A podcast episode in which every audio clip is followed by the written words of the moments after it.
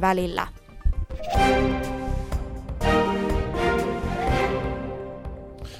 Oikein hyvää iltaa. Kello on uutisten jälkeen 18.03 ja Jere Pehkonen on sitten nyt tässä studiossa vetovastuussa, kun kohta mennään Kotkaan Arto Tolsa Areenalle. Tänään siis Veikkausliigaa 18.30 alkaen, kun KTP kohtaa IFK Mariehamnin siis Kotkassa. 18.30 ottelu alkaa, mutta sitä ennen kuunnellaan urheiluasiaa vähän ja palataan Yle Puheen aamuun tältä päivältä. Nyt kun tuo huippu-urheilijan elämänkulkututkimus osoittaa sen, että huippu-urheilijat ovat lapsuudessa ja nuoruudessa harrastaneet useampia eri lajeja. Tästä on ollut uutisissa nyt viime viikon oikeastaan tosi paljon asiaa, ja useimpia ei sitten noiden nuorten ole tarvinnut valita päälajiaan liian varhain. Niin näin sitten harrastuksissa on myös säilynyt hauskuus ja urheilijaksi kasvaminen on tapahtunut luontevalla vauhdilla. Mutta miten tähän väitteeseen vastaa sitten nuorisourheilua seurannut ja vahvasti kantaa ottanut urheilija Petteri Sihvonen? Hän oli tänään Yle Puheen aamussa ja kysyttiin sitä, että saako valmentaja sanoa lapselle, ettei sinusta tule tämän lajin huippua. Suvi Puukangas haastatteli myös aamussa yhtä tutkijaa, Mikko Piispaa. Mikko Piispa, sinä, Mikko Salasuo ja Helena Huhta tutkitte huippu-urheilijoiden elämänkulkua 2000-luvun Suomessa. Teidän mielestä nykyinen urheilujärjestelmämme on parin vuosikymmenen aikana kehittynyt väärään suuntaan. Mitä ihmettä se tarkoittaa? No siinä voidaan ajatella ihan huippu-urheilun näkökulmasta, niin viimeisten vuosikymmenien aikana lasten ja nuorten urheilun organisoinnissa on menty tällaiseen suuntaan, että kustannukset on noussut, lapset joutuu tekemään lajivalintansa aikaisemmin kuin aiemmin ja näin edelleen. Jolloin päädytään siihen, että lapset ja nuoret, niiden niin kuin urheilun monipuolisuus kärsii siitä, ja siitä kärsii niin kuin sitten myös huippu-urheilu siinä, että siinä lapsuus- ja nuoruusvuosien aikana ikään kuin menetetään huippu-urheilun kannalta potentiaalisia lahjakkuuksia. He jättäytyy pois, yksilajisuus esimerkiksi tai tällainen monipuolisuuden puute johtaa kyllästymiseen ja rasitusvammoihin ja kaikkeen tällaiseen, joka ei sitten tosiaan, se ei palvele huippu-urheilun hyvää eikä se palvele kansanterveydenkään hyvää, koska sitten kun se urheilu tai liikunnallinen elämäntapa jää, niin sillä on kauaskantoisia vaikutuksia sitten pitkälle aikuisikään asti. Mikä tämmöiseen tilanteeseen on meidät suomalaiset ajanut? Miksi näin on tehty? No siinä on tietysti siis, itse olen tämmöistä lausetta käyttänyt, tämmöinen hyvinvointivaltiollinen liikuntapolitiikka, mitä Suomessa on perinteisesti harjoitettu, niin 90-luvun alussa laman jälkeen ja siinä niinä vuosina törmäsi tällaisen kilpailutalouden aikaan, tämmöisen uusliberalistiseen ajatteluun, jossa niin kuin edellytetään, jossa tavallaan niin kuin, esimerkiksi tulosohjauksen ja tällaisen kautta tai taikka sillä, että lapsista ja nuorista tehdään liikunnan ja urheiluasiakkaita, niin siinä niin kuin tällaiset kehityskulut on johtanut siihen, että urheilussa esimerkiksi kustannukset on noussut, lajit, seurat kilpailee harrastajista keskenään ja niin edelleen. Tässä on monia tämmöisiä juttuja, mitkä on johtanut sitten epäedullisiin suuntiin. Tämä tulos, jonka siis mukaan myöhään erikoistuminen, useiden lajien harrastaminen ja ei-ohjattu liikkuminen johtaa siis usein huipulle paremmin kuin varhain vakavoituva urheileminen. Mikko Piispa, miten te päädyitte tämmöiseen lopputulokseen? Tosiaan siis ihan näiden huippu-urheilijoiden haastatteluiden kautta, että siellä oli niin kuin ennen kaikkea siellä varhaislapsuudessa 6-12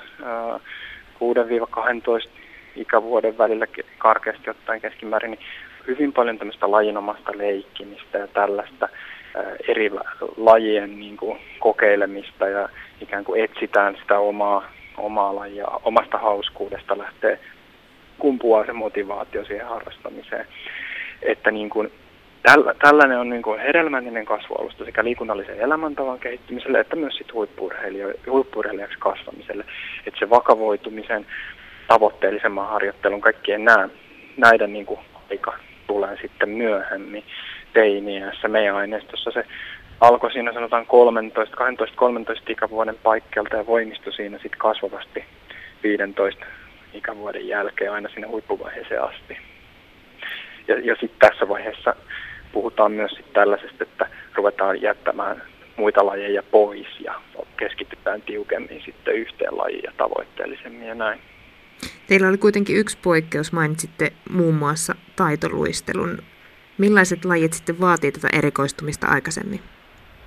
No, taitoluistelu on niin kuin klassinen esimerkki tämmöisestä varhaisen erikoistumisen lajista. Siitä sanotaan, että siinä tarvittavat taidot, niin niiden oppiminen vaatii se, että se aloitetaan hyvin aikaisin se lajiharrastaminen ja se vaatii siinä määrin paljon tuntimääräisesti harjoittelua, että siinä ei sitten välttämättä riitä aikaa muille lajeille. Ja taitoluistelu ja tämmöiset taitoluistelulajit voisi sanoa, niin ne on tyypillinen esimerkki ja niistä on sanottu, että jos niissä haluaa saavuttaa huipun, niin yksinkertaisesti on aloitettava varhain ja on harjoiteltava kovaa.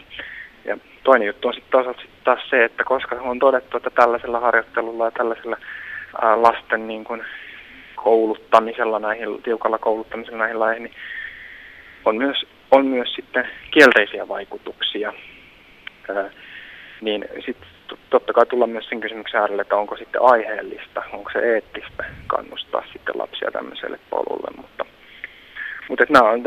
varhaisen erikoistumisen lajit on tietynlainen semmoinen poikkeustapaus tässä kyllä joo. Ja voidaan ajatella, että ne useimmiten rajautuu tämmöisiin niin sanottuihin esteettisiin taitolajeihin, joista taitoluistelu on hyvin tyypillinen esimerkki. Niin, te tärkeimpänä tutkimustyökalulla tosiaan haastattelitte näitä urheilijoita, tarkastelitte elämänkulkuanalyysiä. Mihin asioihin te erityisesti kiinnititte huomioita? Motivaatio, mitä se oli? No, tässä on kaikenlaista. Siis elämänkulkuanalyysi on tällainen tutkimustyökalu, jossa lähdetään siitä, että ihmisen elämään vaikuttaa monenkaltaiset tekijät ja ne voidaan pelkistää tämmöiseen viiteen ulottuvuuteen. Siinä on sosiaaliset verkostot ensinnäkin, eli perhe ja tällaiset vaikuttaa. Ihmisen oma toimijuus, tavoitteet, näin edespäin. Kolmantena tekijänä on sitten elämänkulun kannalta keskeiset siirtymät, niin kuin vaikka koulutuksen aloittaminen tai vaikka urheilun vakavoitumisen vaihe tai joku tällainen. Sitten elämänkulussa on aina kumuloituva luonne, eli kaikki mitä tapahtuu vaikuttaa tulevaan, ja sehän on urheilijan uran kannalta aivan keskeinen havainto. Ja sitten tietysti, ja sitten vielä viidentenä elämänkulkuanalyysin periaatteena on tämä, että ihmisen elämänkulku sijoittuu aikaan ja paikkaan, eli tässä tapauksessa tiettyyn tähän vuosituhannen vaihteen Suomeen. Ja tavallaan nämä elämänkulkuanalyysin periaatteet asettaa meidän tutkimuksessa semmoisen raamin tälle analyysille, semmoisen, minkä läpi näitä urheilijoiden elämänkulkua sitten analysoidaan ja perataan. Ja se on osoittautunut tässä tutkimuksessa ja kuten myös monissa kansainvälisissä tutkimuksissa vastaavanlainen menetelmä, jos nyt ei täysin samanlainen, niin vastaavan tyyppinen hyvin hedelmälliseksi tavaksi havainnollista paikantaa sieltä urheilijaksi kasvamisesta niitä erilaisia prosesseja. Yllätyittekö te näiden haastattelujen aikana mistään? Tuliko asioita yllätyksenä? No kyllä varmasti, totta kai, että yksi niin kuin esimerkki on se, että kyllähän niin kuin ihmiset se tiedetään erilaisten kyselyiden ja muutenkin totta kai niin kuin pitkältä ajan takaa, että kyllähän niin kuin perheen rooli on merkittävä siinä, että lapsille kehittyy liikunnallinen elämäntapa. Mutta se, että miten voimakkaasti se näkyy tässä meidän aineistossa, oli kuitenkin ehkä yllätys, että niin kun, yli 51 haastatteluurheilijan vähintään toinen vanhemmista oli ollut entinen kilpa- tai huippu-urheilija. 55 sisarus, vähintään yksi sisaruksista oli niin ikään entinen tai nykyinen kilpa- tai huippu-urheilija. Ja kun näitä katsoo ristiin, niin 71 perheessä vähintään yksi muu perheenjäsen on ollut tällainen, niin se, että miten voimakas se perheenvaikutus on, että se on tiedetty, että perheellä on merkitystä tässä, mutta se, että miten voimakas se oli ehkä niin kuin vielä erityinen niin kuin yllätys. Tämä nyt tulee ensimmäisenä mieleen, totta kai siellä on muutakin semmoisia sitten nyansseja, mutta oli ehkä näistä keskeisistä havainnoista semmoinen, missä oli eniten tällaista, tai tämä on ainakin yksi hyvä esimerkki tässä. Oliko se nimenomaan positiivisessa mielessä huippu-urheilijaksi kehittymisen kannalta tärkeää se, että sieltä perheestä löytyy sitä vertaistukea? Joo, siis perheen vaikutus on moninainen, monisärmäinen, että siinä on perhe tyypillisesti vanhemmat kannustaa, ohjaa liikunnan pariin, Me puhutaan tämmöisestä, että se ikään kuin kasvatuskäytännöissä liikunta on keskeinen osa hyvän elämän mallia, mitä vanhemmat välittää lapsillensa. Näyttää esimerkki, se niin kuin urheilu on läsnä perheessä, keskusteluissa, kanssakäymisessä ja näin edespäin. Mutta se mikä on keskeistä on se, että nämä huipun saavuttaneet urheilijat painotti sitä, että heitä ei painostettu kotona. Aina sai valita vapaasti, mitä halusi harrastaa. Sitä tuettiin, mutta mihinkään ei pakotettu. Se on todella keskeistä, mikä sitten pitää muistaa, mikä pitää sitten ottaa vanhempien huomioon ja näin edelleen, että muistaa se, että pakottamalla lapsesta ei tehdä huippu-urheilijaa. No missä vaiheessa se lapsi sitten pitäisi viedä sinne harrastusten pariin? No sinänsä ei ehkä voi sanoa mitään, että missä vaiheessa pitäisi viedä, että ehkä keskeisintä kai on se, että mitä se lapsi itse haluaa, mutta meidän aineistossa niin keskimäärin siinä 6-7 vuoden iässä nämä haastattelut oli aloittaneet ohjatun liikuntaharrastamisen. Monet oli tietysti pelailleet, leikkineet omaehtoisesti jo aiemmin, mutta 6-7 eikä voida paikkeilla keskimäärin, tässä oli suurta hajontaakin, mutta keskimäärin siinä paikkeilla. Mutta se ei ole niin, että vanhemmat olisi vienyt pelkästään sinne. Joidenkin kohdalla oli niin, että äiti vei jalkapalloseuran tai jotain muuta. Mutta toiset on niin kuin oma-aloitteisesti ja näin. Musta ehkä se on se keskeinen, että olipa se sitten niin, että vanhemmat vie tai lapsi haluaa itse. Niin tärkeintä on se, että se lapsi, jos se sitten sinne vaikka viedään, että se viihtyy tosissaan siellä. Se haluaa käydä siellä. Ja jos ei se halua käydä 6-vuotiaana, ehkä se haluaa käydä 10-vuotiaana, ehkä se aloittaa kaveriporukan innostuksen kautta tai näin. Siinäkään vaiheessa se ei useimmissa lajeissa ei millään lailla mikään este aloittaa vasta myöhemmin ja mahdollisesti yltää aivan niin kuin maailman huipullekin asti. Eli kiireettömyys ja niin kuin lapsen omat niin kuin lapsen tämmöistä niin kuin hauskuuden kuunteleminen, niin ne on todella keskeisiä hommia tässä.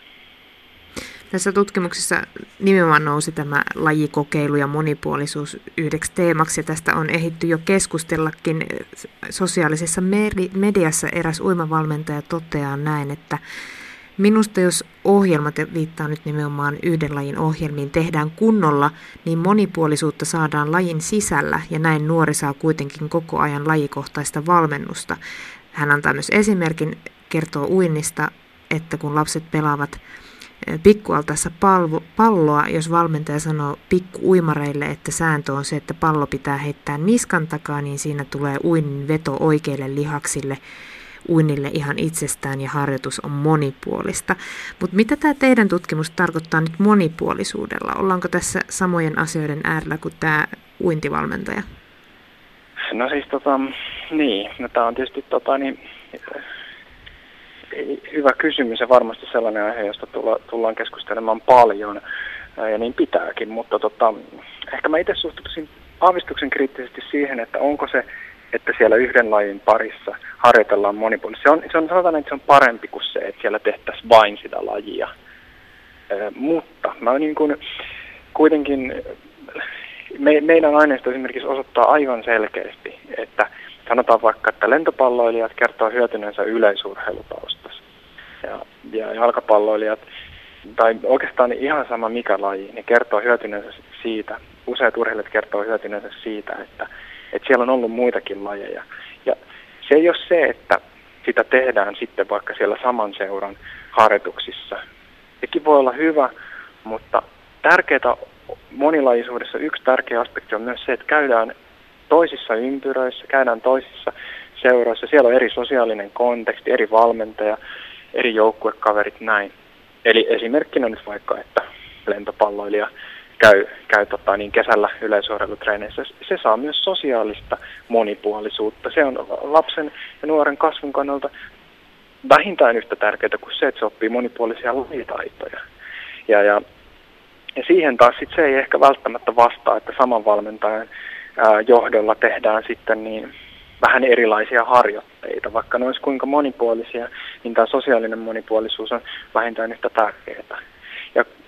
Ja kyllä se niin kuin kuitenkin se, että tehdään sitten, että vaikkapa keskenään hyvinkin erilaisia lajeja, niin lapsuuden ja nuoruuden niin kuin tässä urheilun kasvuvaiheessa, niin en jotenkin näe, että ne olisi pois toisiltansa, että jos nyt vaikka klassisesti jalkapalloilija pelaa jääkiekkoa talvella, niin siinä oppii erilaista motoriikkaa, se tulee erilaisessa ympäristössä. Kyllä niin kuin hyvin myöhäiselle iälle asti, voisi sanoa ainakin, niin se on kannustettavaa ja se juuri sen kaltainen monipuolisuus on näyttää tärkeänä myös huippu-urheilijaksi kasvamisen kannalta. No kun sitten seurat ja valmentajat miettivät näitä asioita, niin mihin heidän tulisi katseensa sitten suunnata? Mistä se viisasten kivi niin sanotusti löytyy? Pitääkö sitä katsoa nyt sitten ulkomaille, kokemuksiin, tutkimukseen vai mistä sitä tietoa siitä eteenpäin menosta kannattaa lähteä etsimään? No tietystihän me kannustetaan niin kuin ihmisiä tutustumaan tähän meidän kirjaan, koska tämä on nyt ensimmäinen laatua ja hyvin, hyvin laaja tutkimus nimenomaan suomalaisessa kontekstissa, mutta tässä on myös otettu huomioon sitten kansainvälinen tutkimuskirjallisuus ja sen kanssa käydään niin kuin jatkuvasti, laajasti, intensiivisesti keskustelua tässä pitkin tutkimuksen oman aineiston analyysiä. Ja me kannustetaan perehtymään tutkimustietoon ja tässä nyt meidän teos on yksi ja tosiaan niin kuin mä sanoin, se on kansallinen, kotimainen täällä tässä kulttuurissa tehty ja sen pohjalta varmasti voi ammentaa. Se ei ole mikään absoluuttinen totuus tietenkään, eikä se ole mikään, että me ollaan tyhjennetty nyt pankki, että nyt tästä lähtien ei tarvitse enää miettiä mitään, vaan päinvastoin me kannustetaan ihmisiä miettimään, käymään keskustelua, mitkä on niitä hyviä käytäntöjä. Tämmöisellä erilaisella urheilun ja liikunnan organisointiin ja valmennuksia ja kaikkea tämmöiseen liittyvällä kokemustiedolla on paikkansa ja tulee aina olemaan paikkansa. Se on tietysti tärkeää.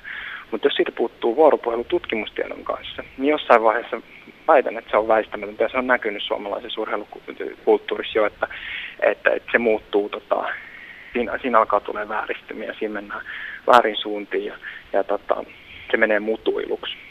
Eli kokemustiedolla on roolinsa, mutta tutkimustiedon kanssa dialogissa ehdottomasti.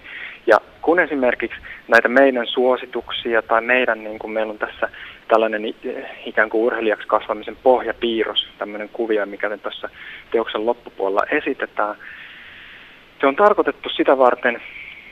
Siinä on monia tarkoituksia, joita voi soveltaa monella tavalla, mutta yksi keskeinen on se, että esimerkiksi seuroissa ja lajien parissa voidaan tarkastella sitä, miettiä, että okei, näin on tapahtunut nyt se, että miten meidän nykyisiä huippu-urheilijoita on kasvanut huipuksi. No, ja sitten verrata siihen, että mitkä ne on ne käytännöt nyt, mitä meidän seuroissa tehdään. Meneekö nämä yksiin, olisiko jotain parannettavaa, tai mihin me kannustetaan tietysti täysin myös, että jos jossain lajissa koetaan, että me tarvitaan tästä nyt niin kuin lajikohtaista selvitystä, me tarvitaan tästä lajikohtaista tutkimustietoa, että kun meillä on kuitenkin, me haasteltiin 45 eri urheilulajista, niin jos kaivataan esimerkiksi, että tehdään tämä sama hiihtolajeissa, niin kaikin mokomisehän on niin kuin loistavaa ainoastaan. Silloin saadaan yhä tarkempaa tutkimustietoa, saadaan niitä nyansseja esille sieltä. Että niin kuin me toivotaan, että tästä vaan niin kuin keskustelu alkaa ja saa kritisoida, saa keskustella, mutta keskustellaan järkevästi, mietitään. Ja se on myös meidän velvollisuus lapsia ja nuoria kohtaan, että ne kasvaa järkevästi tutkimustiedolla niin kuin suunnitellussa ympäristössä urheilijoiksi, mutta myös liikunnalliseen elämäntapaan ja näin. Se on meidän velvollisuus lapsia ja nuoria kohtaan toimii eettisesti ja järkevästi. No Mikko Piispa, miten suomalaisen liikunnan ja huippu-urheiluun, miten siihen pitäisi suhtautua näin yleisellä tasolla? Minkälaista muutosta kaipaisit siihen? No oikeastaan se tuli aika hyvin tässä tuossa edellisessä, että tutkimuspohjasta kehittämistä kautta linjan ilman muuta. Miten esimerkiksi tämä, mä otan tämän vielä tämän hallituksen tunti liikuntaa päivässä kokeilu, onko tämä sun mielestä hyvä suunta? Se on ilman muuta hyvä suunta. Mä toivon, että se ei ole mikään kokeiluksi, vaan että tämä on niin kuin, että lähdetään tosissaan tähän suuntaan. Ja just esimerkiksi kun mä sanoin tuossa aiemmin, että kuinka perheen merkitys oli keskeinen tässä huippu-urheilijaksi kasvamisen taustalla, niin meidän pitää pystyä tavoittamaan myös ja saada liikkumaan sellaisia lapsia, jotka ei saa sitä urheilullista kipinää kotoa. Ja siinä koulu on aivan loistava paikka siihen, koska koulussa niin sanotusti tavoitetaan koko kohderyhmä peruskoulussa. Siellä koulun, ei välttämättä koulun opetuksen, mutta niin kuin sanotaan koulupäivän yhteydessä tapahtuvalla liikunnalla, liikuttamisella. Varmaan myös sillä kokeilua pystytään siellä koulussa harrastamaan enemmän ja sieltä kautta sitten ehkä löytää se oma laji. Kyllä, ilman muuta, joo. Nimenomaan just näin, että siellä koulupäivän yhteydessä koulun kautta sellaisetkin lapset ja nuoret, jotka sitä tartuntaa liikuntaa ei saisi muualta, saa sen sieltä, ne kohtaa siellä lajeja, liikumisen tapoja, jotka on mahdollisesti uusia ja sitten voi saada tosiaan kipinä. Ja hyvin, hyvin harva se tulee aina olemaan niin, että äärimmäisen pieni osa koskaan yltää huippu-urheilijaksi, mutta paljon tärkeämpää vielä se, että siitä tulisi liikunnallinen elämäntapa mahdollisimman monelle, koska se on myös kansanterveyden kannalta hyvä. Ja kun se harrastajapohja ja se kaikki se rakenne on kunnossa, eli kansa liikkuu ja näin, niin kyllä sieltä nousee myös sit niitä huippu-urheilijoita, eli niitä yksilötapauksia. Yle Puhe. Mikko Piispa, Mikko Salasuo ja Helena Huhta ovat juuri julkaisseet tuoreen tutkimuksen, jonka mukaan muun muassa myöhään erikoistuminen, useiden lajien harrastaminen ja ei-ohjattu liikkuminen johtaa usein huipulle paremmin kuin varhain vakavoituva urheileminen. Millaisia ajatuksia tämä herättää nyt sinussa, Petteri Siivonen? No näin äkikseltään täytyy sanoa, että kyse on jonkinlaista väärinkäsityksestä tai ainakin käsitteiden sekamelskasta.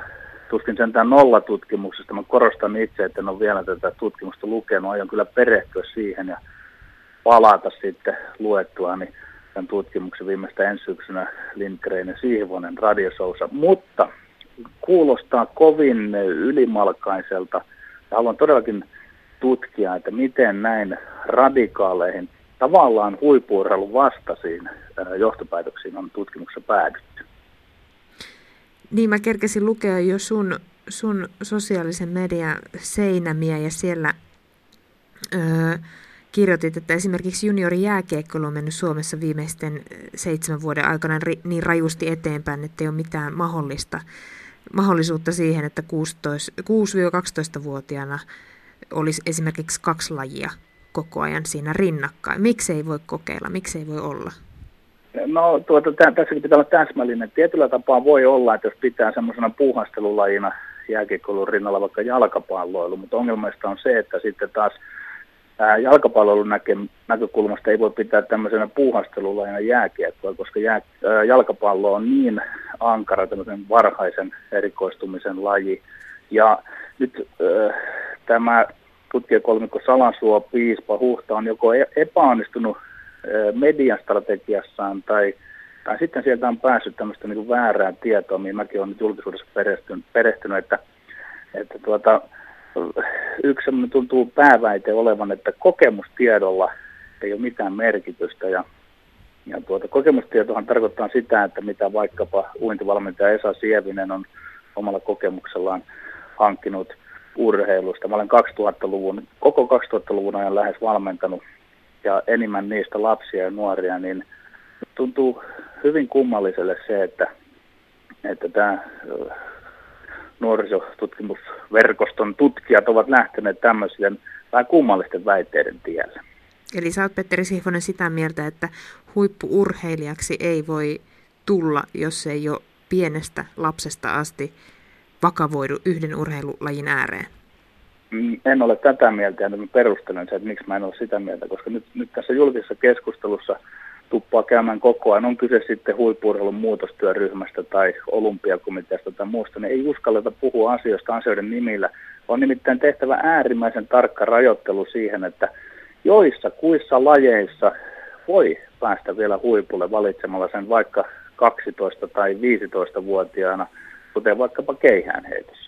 Mutta me ei käydä riittävän täsmällistä keskustelua sen suhteen, että taitoluistelua ei voi valita, jalkapalloa ei voi valita, uintia ei voi valita, ja aika monia muita lajeja ei voi valita. Ja mä olin itse kokemuksen perusteella nostamassa jopa jääkiekkoilun tähän ei-varhaisen lajivalinnan lajien piiriin, vaan sanotaan melko varhaisten lajivalinnan piiriin.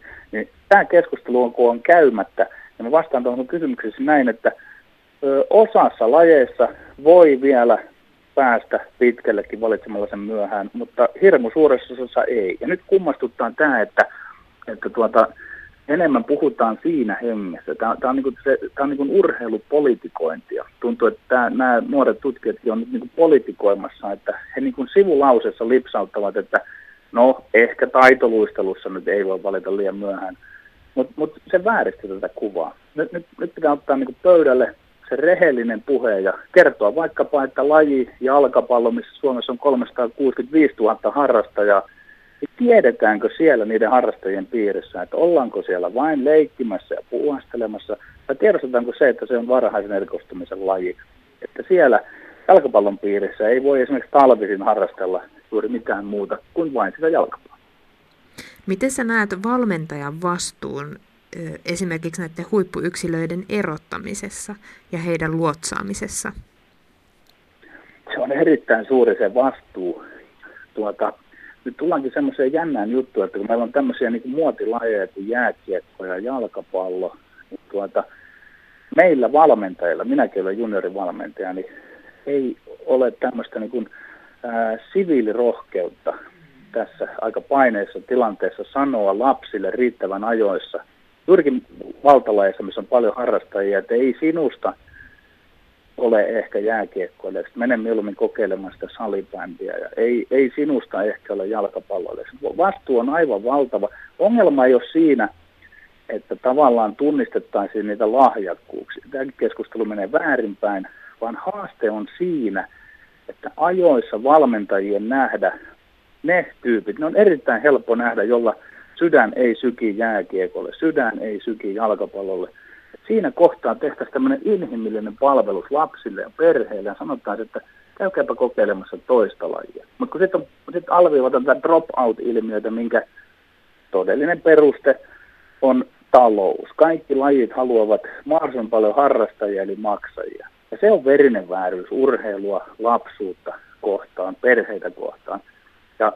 Eli tuohon kysymykseen ei ole ongelma havaita lahjakkuuksia.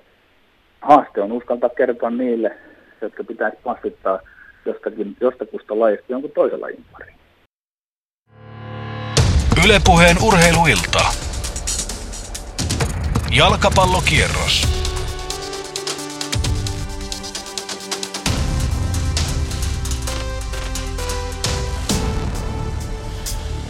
No niin, tervetuloa mukaan myös sitten tähän jalkapalloilulliseen iltaan. Tänään siis yksi Veikkausliiga-ottelu tiedossa. Kotkassa ottelu on lähtenyt jo käyntiin. Mennään sinne aivan tuota pitkaa. Tänään siis sarjassa 10. oleva KTP saa vieraita Saarelta IFK Maarianhaminan muodossa. Äänitaiteilijana selostajana tänään Jari Haapala Arto Tolsa Areenalla Kotkassa, joten eiköhän mennä Jinkulan kautta sinne. Ole hyvä, Jari. Yle Puheen urheiluilta. Jalkapallokierros. Ja tervetuloa siis Arto Tolsa Areenalle seuraamaan tätä ottelua, jossa vastakkain joukkueet, jotka edellisellä kierroksella keskiviikkona kärsivät molemmat rökälle tappioon. Ja tietysti tässä on myöskin sellaiset ongelmat molemmilla joukkueilla, että pelaaja on valtavasti loukkaantuneena, pelattuna reilu minuutti. Maarianhaminen IFK kierrättää palloa, Duarte Tammilehto yrittää hakea tuossa pystysyöttöä ja siellä Diego Assista tuolta kärjestä, mutta pallo menee aina sitten KTP-maalivahti Jere Pyhärannalle asti.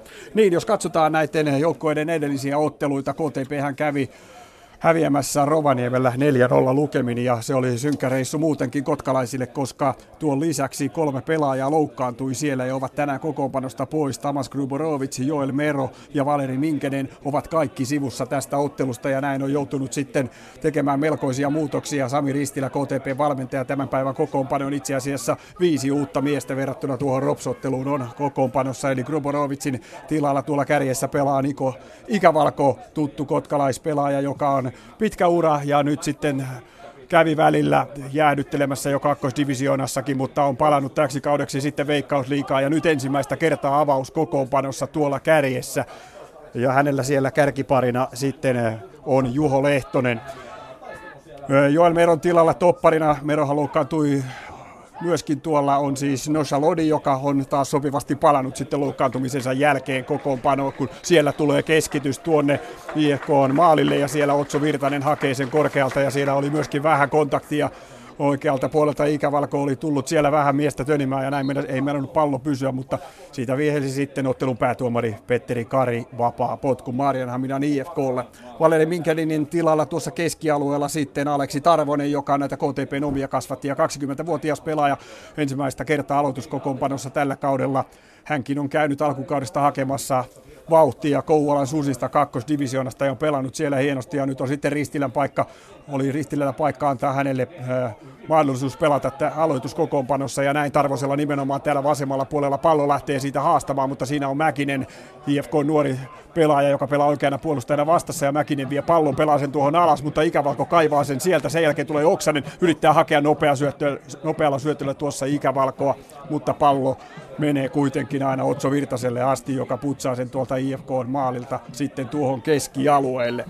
Eli kun katsotaan nyt sitten kokonaisuudessa tuota KTP:n kokoonpanoa tänään, eli lähdetään kenttäryhmityksellä maalissa Jere Pyhäräntä, vasempana puolustajana Ilari Äijälä, sitten toppariparina Jordi Van Gelderen ja Nosa Lodi ja oikeana puolustajana Juuso Salonen keskialueella. Shane McFall ja Felipe Aspegren tuossa keskellä, eli Aspegren uudessa pelipaikassa laitapakkinahan hän on pelannut ja tietysti ihan hyvä alkukausi mieheltä, valittiin myöskin 21-vuotiaiden maajoukkueeseen pelaamaan siis ensi viikon lauantaina Ruotsia vastaan. Hän tuossa keskialueella Ville Oksanen, myöskin keskialueella tuolla, ja Oksanen nimenomaan pääsee nyt laukomaan, mutta laukoo reilusti ohi maalin. Hän pelaa tuolla oikealla sivustalla varmaankin ja sitten, kyllä hän pelaa tuossa keskellä myöskin, siinä on tavallaan kolmen miehen keskusta tuossa, Sean McFall pelaa pohjalla ja Aspegren ja Oksanen ovat tuossa vierekkäin ja sitten Tarvonen tulee täältä vasemmalta ja Ikävalko pelaa näköjään tuolla oikealla ja Lehtonen yksin kärkenä, eli 4-5-1, se on tuo ryhmitys, millä KTP tähän otteluun lähtee. Ongelmia on myöskin ollut kokoonpanon kasaamisessa ilman muuta Pekka Lyyskilä Maarianhaminan IFK:n valmentajalla, koska hänen joukkueestaankin on monta pelaajaa. Tietysti nämä pitkäaikaisloukkaantuneet Forssell ja Kangaskolkka pois, mutta edellisen ottelun jälkeen sitten Deve Rolsil ja Amos Ekali loukkaantuivat. Katsotaan oikealta, nyt tulee Siid, keskittää takaviisto ja siinä on jo ensimmäinen paikka. Hyvin pääsee laukomaan tuosta keskeltä Maarianhaminan IFK:lta. Siinä oli loistava paikka Philips Pardalilla, mutta ruotsalainen laukoi suoraan päin tuohon Pyhärantaan, tai ei nyt aivan päin, mutta ei Pyhärannalle siinä mitään vaikeuksia ollut, joten näin Philips Pardal, ruotsalaispelaaja, ensimmäinen tekopaikka, mutta ei onnistunut. Siitä tuli tuolta oikealta ja tyylikkäästi keskitti tuonne takaviistoon, mutta valmista siitä ei syntynyt. Maarianhaminan IFK:lla siis on myöskin, sanoin tuossa yhden tuota hyökkäystä, näitä kokoonpanon ongelmia ollut ja tänään kasaan on saatu seuraava porukka. Otso Virtanen maalissa, vasemmalla sitten Robi Friberg puolustajana, topparipari Jani Lyyski, Kristian Kojola ja oikealla puolustajana 18-vuotias Tomas Mäkinen. Keskialueella tuossa keskellä Duarte Tammilehto ja Filip Spardalmantilla. Oikeana keskikenttäpelaajana Robin Seed ja vasemmalla Josef Ibrahim ja kärjessä sitten Diego Assis ja Brian Spann. Yhdysvaltalaispelaaja, joka on totuttu yleensä näkemään myöskin tuolla laitalinkin tontilla, mutta tänään hän on tuolla piikissä, joten näin on joutunut myöskin Pekka Lyyski pelaamaan tätä sakkia näiden pelaajien kanssa, koska niin paljon pelaajia sivussa on. Ja tietysti tuo Orginin poissaolo, se kyllä varmasti näkyy tämän IFK:n hyökkäyspelissä. Hän on niin terävä ja nopea pelimies ja tärkeä pelimies tässä joukkueessa ollut, mutta on tänään todellakin kokonaan kokoonpanosta pois.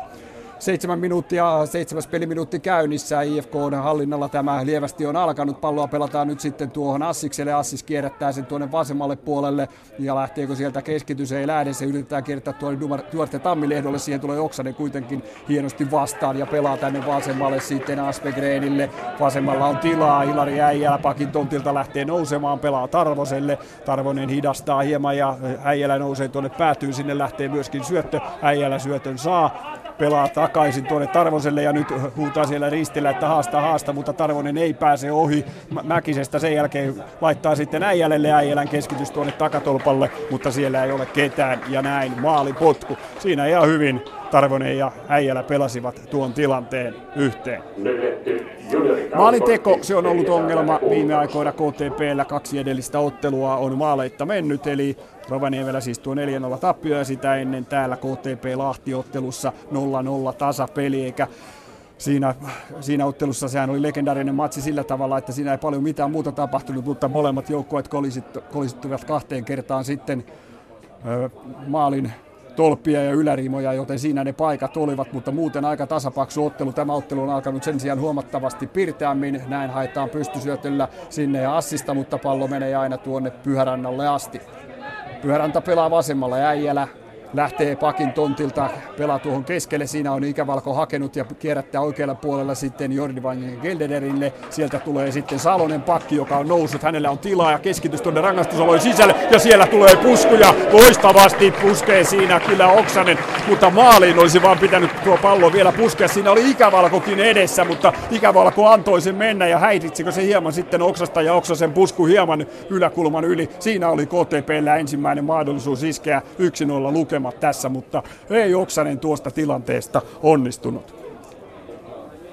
Otso Virtanen, maalivahti siellä sitten maalipotkua antamassa, hakee tuolta vasemmalta puolelta omia pelaajia ja Norgil vaan assist tietenkin siellä pallon kanssa ensimmäisenä on. Se pelataan uudestaan keskialueelle, Shane McFall, joka on myöskin toipunut loukkaantumisista ja tullut tuohon KTP:n keskikentälle, kierrättää palloa sitten Äijälälle. Äijälä laittaa oikealla puolelle ristiin, Ikävalko pallossa, sen jälkeen pelaa tuohon Lehtoselle ja Lehtonen yrittää hakea sieltä syöttöä, mutta siinä liukuu hienosti sitten IFK-puolustus ja pallo saadaan pelattua tuonne väljemmille alueelle. Sen jälkeen Ikävalko uudestaan. Siellä on Oksanen ja Oksaselle pystyy Oksasen keskitys. Siihen liukuu väliin Aarenhammilaistopparit ja näin kulmapotku. Erittäin pirteästi on Niko Ikävalko aloittanut tämän kamppailun. Hän on löytynyt tuossa ja oivallisia juonikkaita syöttöjä. Tuossakin pelasi Oksasen yhdellä kosketuksella hienosti päätyy ja näin kulmapotku sitten.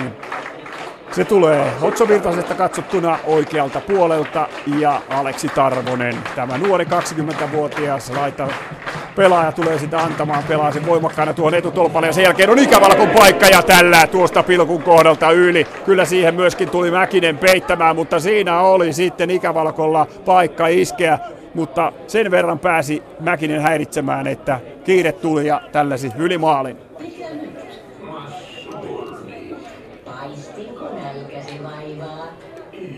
Kymmenes peliminuutti hetken kuluttua täynnä ja todella vauhdikkaasti on tämä ottelu alkanut maalipaikkojen suhteen.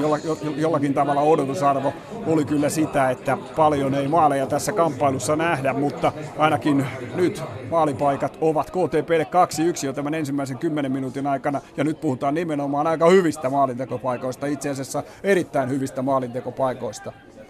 Pyhäranta pelaa pitkää palloa, kun Gelderen hänelle sen antaa. Ikävalko voittaa tuossa kaksinkamppailussa. Lyyskin lähtee vauhdilla eteenpäin. Näkee sieltä oikealta puolelta sitten Lehtosen. Saako Lehtonen pallon ennen kuin se menee sivurajasta yli? Kyllä saa. Lähtee haastamaan siinä Friberdak Rutsia, mutta joutuu pelaamaan alaspäin Saloselle. Salonen löytää siitä sitten Lehtosen. Lehtonen kierrättää tuolta Shane McFallin kautta, sen jälkeen Oksanen löytää uudestaan oikealta Salosen, joka on noussut tuonne pakin tontilta aivan päätyyn asti. Keskitys kuitenkin ensimmäiseen pelaajaan ja näin pystyy IFK tuon putsaamaan.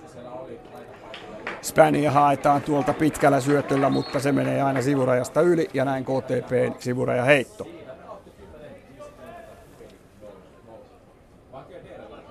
Vangelderen alakautta ja Pyhärannalle aina. Pyhäranta rauhallisesti katsoo, minne laittaa sen Gelderenille takaisin. Ja näin hollantilaiselta pitkä syöttö, ristipallo tänne vasemmalle puolelle, millä tavoittelee Tarvosta. Siihen tulee kyllä Mäkinen hyvin vastaan. Hyvin lukee nuori Mäkinen tuon pallon, pelaa vähän vaikean Duarte Tammilehdolle, joka saa kuitenkin pallon kontrolliin ja siitä sitten Lyyskille. Lyyskin kautta Kojolalle ja näin Tammilehto, joka tulee todella alhaalta hakemaan. On tuolla nyt toppareiden alapuolella ja pelaa tuohon keskialueelle. Siihen sitten Spardalille, joka vasemmalle tuonne Lyyskille. Lyyski löytää sitten Spangin, pysyykö alueella, kyllä pysyy, ei pysy. Näin näyttää avustava ja näin Petteri Karin pilli, ottelun päätuomarin pilli soi ja sivuraja heitto KTP:lle. Juuso Salonen hakasta täksi kaudeksi.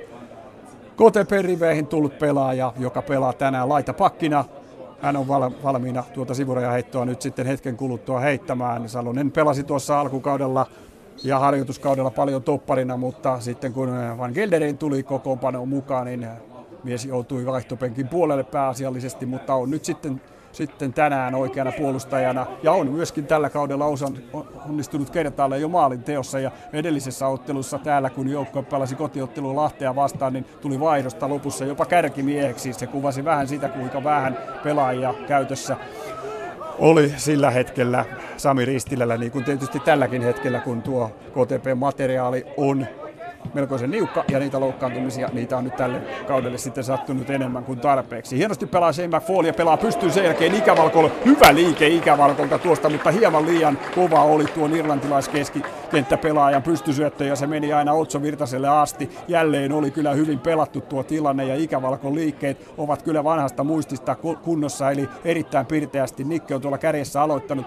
mielenkiintoista tietysti nähdä kuinka kauan jaksaa tuolla urakoida, koska pelituntumaa ei niin paljon ole ja varsinkaan 90-minuuttisia niitä ei ole Veikkausliigasta tältä kaudelta lainkaan ja kakkosdivisioonasta muutama sitten todellakin susien riveissä.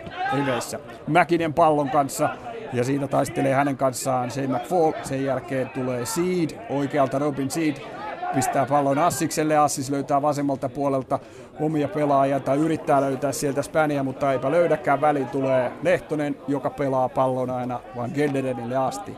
Asbegren. Van Gelderen tuolta topparin tontilta ja sitten siirtää toiselle puolelle vasemmalle Nosalodille.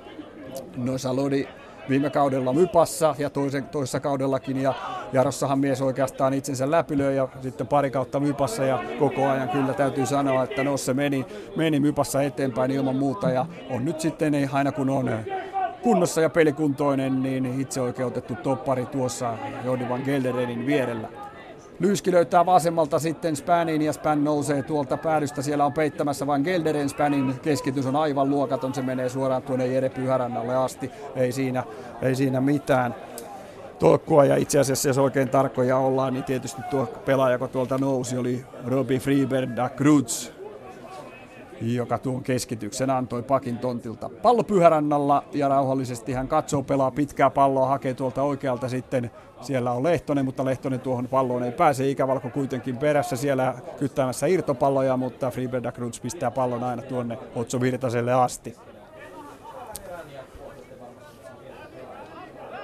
Ja näin lähdetään. Kristian Kojola rauhallisesti alhaalta pyrkii Maarianhaminen IFK pelaamaan, kun KTP aika pitkälti on aloittanut sillä tavalla tuolta alhaalta, että Pyhäranta on antanut pitkää palloa ja sieltä se tulee bumerangina jälleen Duarte Tammilehdon päähän, mutta siinä on ensimmäisenä Lehtonen. Lehtonen keskialueelta vasemmalle Tarvoselle. Nyt olisi tilaa, mutta siinä Tarvoselta pyörähtää pallo sitten jalan yli ja sivuraja heitto. Siinä olisi ollut nyt tilaa todella paljon, jos hän olisi pallon saanut, mutta ei onnistunut ottamaan tuolta syöttöä haltuun. Ei siinä nyt suurta vaikeutta pitänyt olla, mutta pieni lapsus nuorukaiselle siinä kohtaa kävi. Pallo ristiin ja Friberg Ruts antaa sen mennä yli, heittää sitten välittömästi IFK-kapteenille Jaani Lyyskille. Lyyski toiselle puolelle sitten Kristian Kojolalle ja Kojola rauhallisesti eteenpäin. Hyvin alhaalta hakee Duarte Tammilehto noita palloja koko ajan. Hän tulee tavallaan näissä hyökkäykseen lähdössä oikeastaan kolmanneksi toppariksi ja Kojola nostaa palloa sitten ylöspäin. Nyt on kiire sitten Nosalodilla, koska Spän menee vauhdilla. Spän kuitenkin liukastuu ja Nosalodi löytää tilanteen, pelaa sen sitten Äijälälle. Äijälällä kuitenkin kova pressi vastassa, koska Siidon heti iskemässä siinä pystyy pelaamaan Shane McFallille, joka kääntää upeasti oikealle puolelle ja nyt olisi Salosella tilaa. Miksei hän mene? Pelaa sen sijaan pystyy tuonne Ville Oksaselle, joka on kahden pelaajan ahdistavana tuossa ja menettää pallon. Nyt olisi Juuso Salosella ollut kyllä reilusti tilaa tuolta oikealta mennä, mutta jostain syystä ei lähtenyt. Pallo kuitenkin kaivetaan jälleen KTP:lle. Shane McFall vasemmalle puolelle, Tarvonen ja nyt Äijälä mukaan tuohon. Äijälä lähtee kiertoon, mutta Tarvonen ei lähde keskelle, pelaa sen siihen Äijälälle ja menee sen jälkeen sellaisen suppuun, mihin ei voi syöttää. Äijälä tulee tuolta pallon kanssa kuitenkin pois, pelaa sitten Ikävalkolle. Ikävalko yrittää chippiä ja saakin sen sinne Tarvoselle, mutta Jani Lyyski ottaa pallon ennen kuin Tarvonen saa siihen kunnon kosketuksen ja näin aina tuonne puolustukseen asti pallo.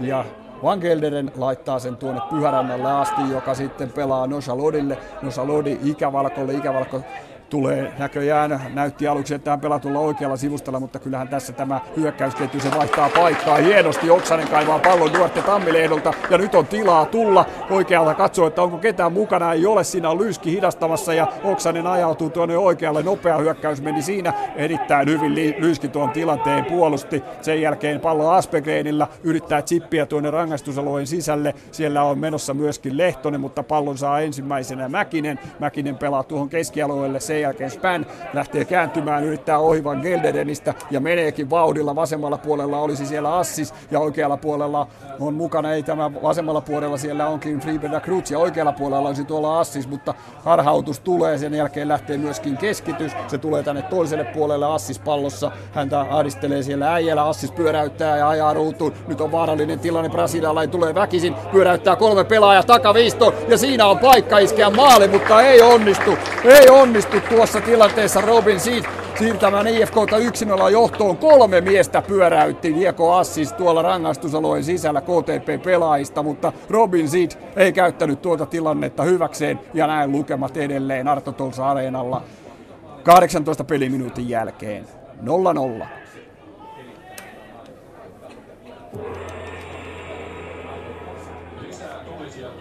Pitkää palloa pelataan jälleen ja Assis hakee sitä, siellä on vastassa Jordi van Gelderen, joka siivoaa pallon sivurajasta yli ja näin Robin Riberda-Knutz, ruotsalaispuolustaja, menee tuolta sivurajaa heittämään.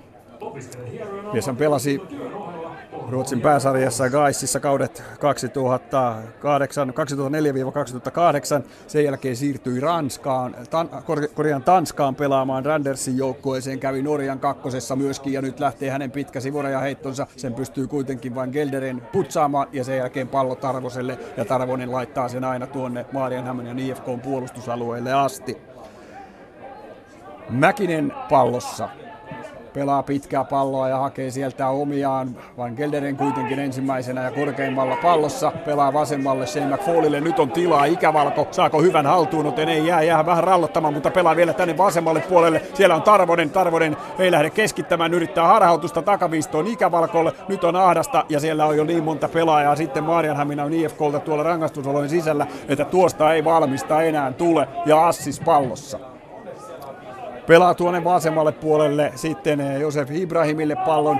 Ibrahimi pystyy ja hakee siellä Assista, mutta Nosalodi haistaa hienosti topparin tontilta tuon tilanteen ja ottaa pallon keskialueelle. Shane McFall Tarvoselle, Tarvonen Ikävalkolle. Ikävalko hakee pystysyötöllä Oksasta ja siellä on lippu pystyssä. Hyvä poikittaisliike Oksaselta, mutta hieman liian aikaisin lähti pystyyn ja näin armottomasti Ikävalkon syöttö hieman myöhässä ja näin lippu ylhäällä, vapaa potku Maarianhaminan IFK:lle. Duarte Tammilehto keskikentän pohjanmoottori jälleen tuolta hyvin alhaalta tuolta hommaa rakentamassa. Pallo sitten Kojolalle, Kojala Robin Sidille tänne oikealle, mutta siitä ei saa palloa kiinni ennen kuin se on sivurajasta yli ja Hilari Äijälä sivuraja heittoon. Pelaa Aspegrenille, Aspegren takaisin Äijälälle ja sen jälkeen Äijälä tuohon Shane McFallille. McFall tiputtaa päällään Aspegrenille, Aspegren joutuu antamaan aika vaikean Nosalodille ja Nosalodi kuitenkin pystyy pelaamaan pallon Äijälälle. Äijälä kokemuksella hoitaa tilanteen ja laittaa sitten Sidin jalan kautta pallon sivurajasta yli ja näin kotkalaiset saavat heiton. Ilari Äijälä sivurajaheitossa täksi kaudeksi palasi KTP-riveihin. Hänhän pelasi kaudella 2008 edellisen kerran KTP:ssä ja nyt sitten tällä kaudella takaisin. 3 maalia on pystynyt tämä vasempana pakkina pelaava upean vasurin laukauksen omaava pelaaja tällä kaudella iskemään ja se on eniten mitä KTP-joukkueessa on kukaan maaleja tällä kaudella tehnyt, joten se vähän kertoo siitä, että hyökkäykseen kyllä tehoja ilman muuta tarvittaisiin. Tamas Gruborovichan on 2 maalia tehnyt, mutta hän on tänään sivussa ja sivussa on myöskin Samuli Kaivonurmi, molemmilla päävamma ja Kaivonurmen päävamma on kyllä sen verran vakava, että voi mennä hyvinkin pitkään ennen kuin hän kentille palaa. Tamas Gruborovicia odotetaan kyllä KTP:n kokoonpanoon heti maaottelutauon jälkeen, mutta Samuli Kaivonurmen tilanne se on tälläkin hetkellä hyvin epäselvä ja tietysti toivotaan kaikkea parasta, että Kaivonurmi kentille vielä palaisi tällä kaudella, mutta siitä nyt ei ihan varmuutta kyllä ole. Aspegren pallon kanssa tulee täältä vasemmalta, pelaa sen sitten tuohon Oksaselle. Oksasella hyvin tilaa siinä, pelaa takaisin Aspegrenille, mutta nyt perässä IFK hyvin pallo vasemmalle Tarvoselle. Tarvonen yrittää hakea tuossa harautusta, ei pääse ohi, mutta siitä peittää siinä ja siinä peittää Duarte Tammilehtokin sivuraja heitoksi ja KTP:lle menee. Ilari Äijälä astelemassa siellä sivuraja heittoa antamaan ja se on aika tuolta kulmalipun tuntumasta. Aspergren lähtee hakemaan ja hänelle pallo pelataan. Hyvä liike siitä, pyöräyttää kaksikin pelaajaa. Pääseekö laukomaan? Ei pääse, mutta vielä yrittää kertaalleen veivata. Tammilehto kuitenkin taklaa miehen pallosta pois ja sen jälkeen vasemmalle puolelle Seed. Span pallon kanssa. Yhdysvaltalaispelaaja pelaa pystyyn. Siinä on Assis, mutta kovaa tulee Van Gelderen tilanteeseen. Saa pallon. Sen jälkeen lähtee Duarte Tammilahdelta ristipallo vasemmalle Josef Ibrahimille, mutta ruotsalaispelaaja ei ehdi tuohon palloon ja pallo sivurajasta yli. Van Gelderen alhaalta Shane McFall tulee hakemaan, irlantilaispelaaja, jonka Sami Ristilä viime kaudeksi Kotkaan nappasi ja miehillähän oli tietysti yhteistyö alkanut jo Haakassa aikaisempana vuotena ja näin McFall toista kautta siis KTP-riveissä. Pallo kuitenkin tällä hetkellä IFK:lle ei äijällä peittää tuossa tuon Sidin syöttöyrityksen ja näin sivuraja heitto ja sitä heittämään Virtanen. Mäkinen tietenkin Spän pallon kanssa. Pyörittää, tulee tuosta keskeltä, siinä on kolmekin pelaajaa sumputtamassa erittäin hyvin. Kotkalaiset puolustuvat tuon ja Spänin syöttö ei koskaan assista löytynyt. Sitten lähtee Tarvonen, tilaa on, pelaa tuohon Oksaselle, mutta väliin tulee myöskin Spardal Mantilla, joka nappaa pallon ja sitten Lyyski lähtee rauhassa yrittämään tuolta alhaalta. Jani Lyyski, joka myöskin kävi Ruotsissa pelaamassa Djurgårdenissa ja todellakin useampi vuosi siellä Allsvenskanissa hienoissa tunnelmissa, palasi sitten takaisin kotisaarelle ja on tällä hetkellä itse oikeutetusti tuon joukkueen kippari.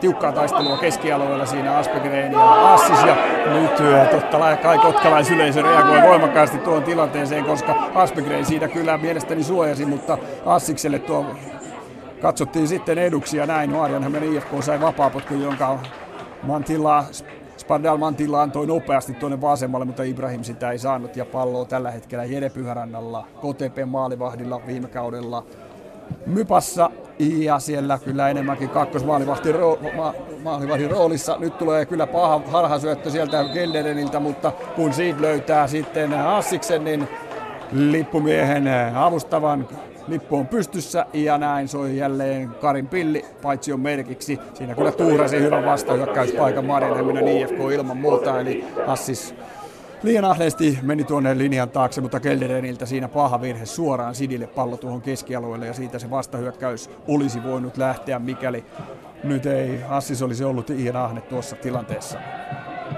Äijälä pallon kanssa. Oikealla jalalla pitkää palloa ja sinne ikävalko perään. Siellä on ensimmäisenä kuitenkin Kojola. Kojola nostaa pallon tuohon keskialueelle. Aspergren vastassa päineen. Taistelee siinä ja sen jälkeen taistelee myöskin Oksanen ja taistelee siinä. Siinä on kaksikin miestä ja loppujen lopuksi pallo menee sieltä pois ja tulee Assikselle. Assis lähtee ja syöttää tuonne vasemmalle Ibrahimille.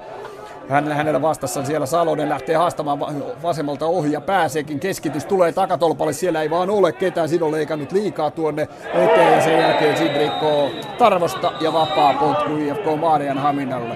Nyt jos olisi Robin Seed tuossa tilanteessa malttanut odottaa täällä taaempana, niin pallo olisi tullut hänelle aivan loistopaikkaan, mutta oli lähtenyt myöskin tuohon liian lähelle etutolpalle niin kuin Assiskin ja näin ei ollut ketään tuossa paikassa, mihin Ibrahim tuon syötön antoi. Vapaa potku ja Jere Pyhäranta, se on niin läheltä tuosta rangaistusalueen rajaa hieman sen ulkopuolelta, että Pyhäranta tulee sen KTP-maalivahti antamaan.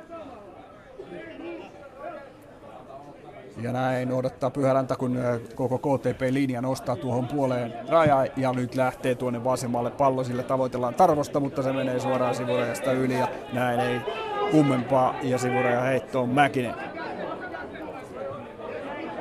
Ahdasta on tuossa keskialueella, mutta sieltä Spania tavoitellaan. Pallo menee aina kuitenkin Nosalodille asti. Mantilla pääsee katkomaan, mutta nyt Shane McFall pelaa palloa keskialueelle. Siinä on Oksanen, siinä on Tarvonen. Oksanen löytää vasemmalta sitten Ikävalkon, tulee takaisin.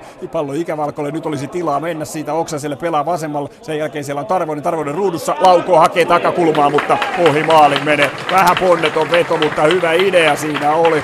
Mutta hieman ponneton tuo laukaus oli, eikä Otso Virtasella IFK Maarianhamin maalilla ollut mitään ongelmia edes. Hän ei edes lähtenyt millään tavalla reagoimaan tuohon tilanteeseen, koska näki, että pallo menee ohi maalin. Maalipotkulla jatketaan. Otso Virtanen, 195-senttinen maalivahti kolossi tuolla IFK-maalilla, hoitelee kyllä sen homman, että kun keskityksiä tulee tuohon vitosen viivan läheisyyteen, niin hän kyllä napsii ne sieltä. Vasemmalle hakee siellä Ibrahimia, mutta pallossa on ensimmäisenä ikävalkon päästä pallo yli rajan. Sen jälkeen pallo Ibrahimille. Ibrahim pitää ahtaassa paikassa, mutta kaksi KTP:n pelaajaa tulee ja kaivaa palloa pois. Siellä on Salonen, siellä on myöskin Lehtonen ja loppujen lopuksi KTP:lle sivureja heitto. Juuso Salonen heittämään lähes tuosta puolen rajan tuntumasta palloa 27 minuuttia reilut pelattuna ja syöttö tulee Ikävalkolle, mutta Ikävalko laittaa sen sitten, ei vaan se on Oksanen, laittaa yhdellä kosketuksella ja yrittää hakea siinä Lehtosta, mutta pallo sivurajasta yli ja näin vaihdetaan sitten heittosuuntaa. IFK-pelaajaa rikotaan näin. Tuleeko vapaa potku tuosta, Vielsikö siitä Kari vapaa potku? Ei kyllä, me pelasi Vielsi kylläkin ja näin pallo pelataan Lyyskille ja Lyyski takaisin tänne vasemmalle puolelle, missä Robi Friberg ja Krutz kierrättää jälleen alakautta. Lyyski hakee pitkää palloa tuosta keskialueelta, mutta siellä on vastassa McFall, sen jälkeen tulee Oksanen oikealle, siellä olisi nyt Ikävalko ja Ikävalkolle pallo tuleekin, lähteekö haastamaan? Ei vaan pelaa tuossa Oksaselle, Oksanen pääsee kääntymään, rangaistusalueen rajalla ajelee päätyyn ja nyt lähtee keskitys tuonne takatolpalle ja siellä on Iltsu Äijälä ja nyt olisi vasemman paikan jalan paikka ja oi, vielä tulee jatko siitä, Ikävalko hakee vielä jatkoa tuohon, Äijälä pääsee laukomaan, lauko on hieman ohi, mutta Ikävalko on mukana ja yrittää vielä siitä, yrittikö sitten laukausta vai vielä syöttöä tuohon keskelle, mutta poikittain se kosketus lähti tuosta maalin ohi, että ei ollut enää sen jälkeen jatkajaa, erittäin hyvä paikka jälleen FC KTP:lle ja Ville Oksanen, joka tuosta keskeltä on tehnyt kyllä hyvin töitä tässä avausjaksolla. Hän sen jälleen loi, ajeli tuonne päätyy ja sieltä upea keskitys tuonne toiselle puolelle. Se sattui vielä hyvin tuohon Äijälälle vasemmalle jalalle ja kun tiedetään minkälainen pajavasara tällä miehellä on, niin se, kun olisi puitten väliin vaan jysähtänyt, niin siinä olisi ollut kyllä Virtanen ihmeissään, mutta tällä kertaa hieman ohi maali. Pallo jälleen Äijälälle, Äijälän ristipallo tuonne ylös ja siinä pallossa on perässä jälleen Ikävalko, mutta siellä on myöskin Friberg Rutz, joka pelaa sen sitten Otso Virtaselle ja Virtanen tänne oikealle puolelle hakee Mäkistä. Äijälä on kuitenkin päätä korkeammalla tuossa IFK-nuorukaista, joka pitelee siinä vähän selkäänsä. Kyllä siinä valvaan Iltsun selkä vähän tai polvi vähän tuohon Mäkisen selkään osuikin. Sivureja heitto kuitenkin IFK Maarenhaminille ja Kojola antaa pallon sitten Mäkiselle, joka menee sitä heittämään.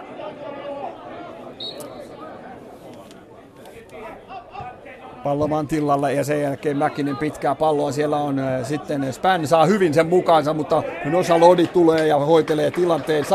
Saa tuossa, kun Spän on menossa läpi työdettyä miestä sen verran, että tasapaino heilu ja pistää pallon sivurajasta yli. Ja kuka tulee nyt heittämään, koska tämä on sitten huomattavasti ylempää. Kyllä sieltä nyt haetaan Robi Friberg ja Krutz heittämään tuolta toiselta puolelta kenttää. Ja sehän tietää tietysti sitä, että kun ruotsalainen tuolta asti juoksutetaan, niin hänellä on varmasti pitkä sivurajaheitto tulossa. Ja siellä myöskin Sami Ristilä antaa kovasti ohjeita, miten tuolla rangaistusalueen sisällä tuo homma pitää pelata. Siellä on jatkamassa ensimmäisenä IFK-pelaajista Spardal Mantilla. Pallo tulee kuitenkin tänne Rakrutsille. Sen jälkeen Spardal Mantillan keskitys, mutta se tulee niin lähelle Jere Pyhäläntää, ettei hänellä ole mitään vaikeuksia hoitaa hommaa. Ja Pyhäläntä avaa sen jälkeen myöskin nopeasti. Siellä olisi 1 vastaan 1 tilanne, jos Lehtonen saa sen hyvin haltuun. No ei saa, se kimpoa hänen tuosta rintapanssarista on aika kauas ja näin joutuu KTP kierrättämään alakautta. Nosalodi. Äijälä vasemmalla sivustalla, hänellä vastassa siinä Padelman tilla, sen jälkeen Ikävalko pitää palloa hyvin tuossa ahtaassa, pelaa Oksaselle, Oksanen yrittää kierrättää siitä vielä Feli Vaspekreenille, mutta siitä tulee väliin IFK-pelaajista ja kaivaa pallon hetkeksi joukkueelle, mutta vain hetkeksi, koska Shane McFall pyöräyttää oikealla puolelle, Salonen alakautta Van Gelderenille, sen jälkeen Nosalodi ja McFall Äijälä tänne oikealle puolelle, Jordi Van Gelderen lähtee toppari, nyt olisi ollut tilaa nousta, mutta pelaa tuossa, käyttää Ikävalkolle ja saa pallon uudestaan, miksei nouse, kun siinä on tilaa, pelaa tuonne pystyyn, hakee siellä Tarvonen päällään, yrittää kääntää sivulle, mutta siinä ei ketään kotkalaispelaajaa ole, ja näin lähtee IFK Marienham, aika yksipuolisesti on kyllä IFK-hyökkäykset, siellä haetaan jatkuvasti Späniä tuolta pitkillä palloilla, ja Spän häviää, no pääpallot kyllä Nosolodille jatkuvasti, nyt tulee sitten katko keskialue, palloilla ja Spänille 1-1 tilanne, Nosa Lodia vastaan yrittää tuota vanhanaikaista harhautusta, että pallo toiselta puolelta ohjaa mies toiselta ja onnistuukin osittain keskittää, mutta Ilari Äijälä tulee ja putsaa pallon päädystä yli. Näin IFK Maarianhamin ensimmäinen kulmapotku tässä ottelussa, jota Duarte Tammilehto kaikessa rauhassa astelee antamaan. 32 peliminuuttia pelattu Arto Tolsa Areenalla, lukemat 0-0, mutta jos verrataan vaikka edelliseen kotiotteluun, jossa Kotkan vieraana oli FC Lahti, niin aivan erilaista peliä tämä nyt on ollut, ja ennen kaikkea kotkalaiset ovat olleet kyllä pirteitä, hyvää hyökkäyspeliä on joukko esittänyt, ja Niko Ikävalko on kyllä tuonut uutta virtaa ehdottomasti tuonne kotkalaiskärkeen. Nyt lähtee sitten Tammilehdon kulmapotku, se on heikko, mutta se putsataan takaisin hänelle tuonne kulman tuntumaan. Sen jälkeen Tammilehto antaa taakse, siellä on Assis keskittää tuonne vasemmalle puolelle, ja siellä on omia pelaajia, siellä on Fribeda Krutz, joka pääsee myöskin puskemaan, puskee pallon tuosta Pyhärannan yli, mutta se ei ole menossa maaliin, se oli menossa maalin ohi, ja Van Gelderen putsaa pallon tuohon keskellä asti. Sen jälkeen Tarvonen hakee siinä Ikävalkoa, ja Tarvosta rikotaan ja puolesta rajasta vapaa potku KTP:lle.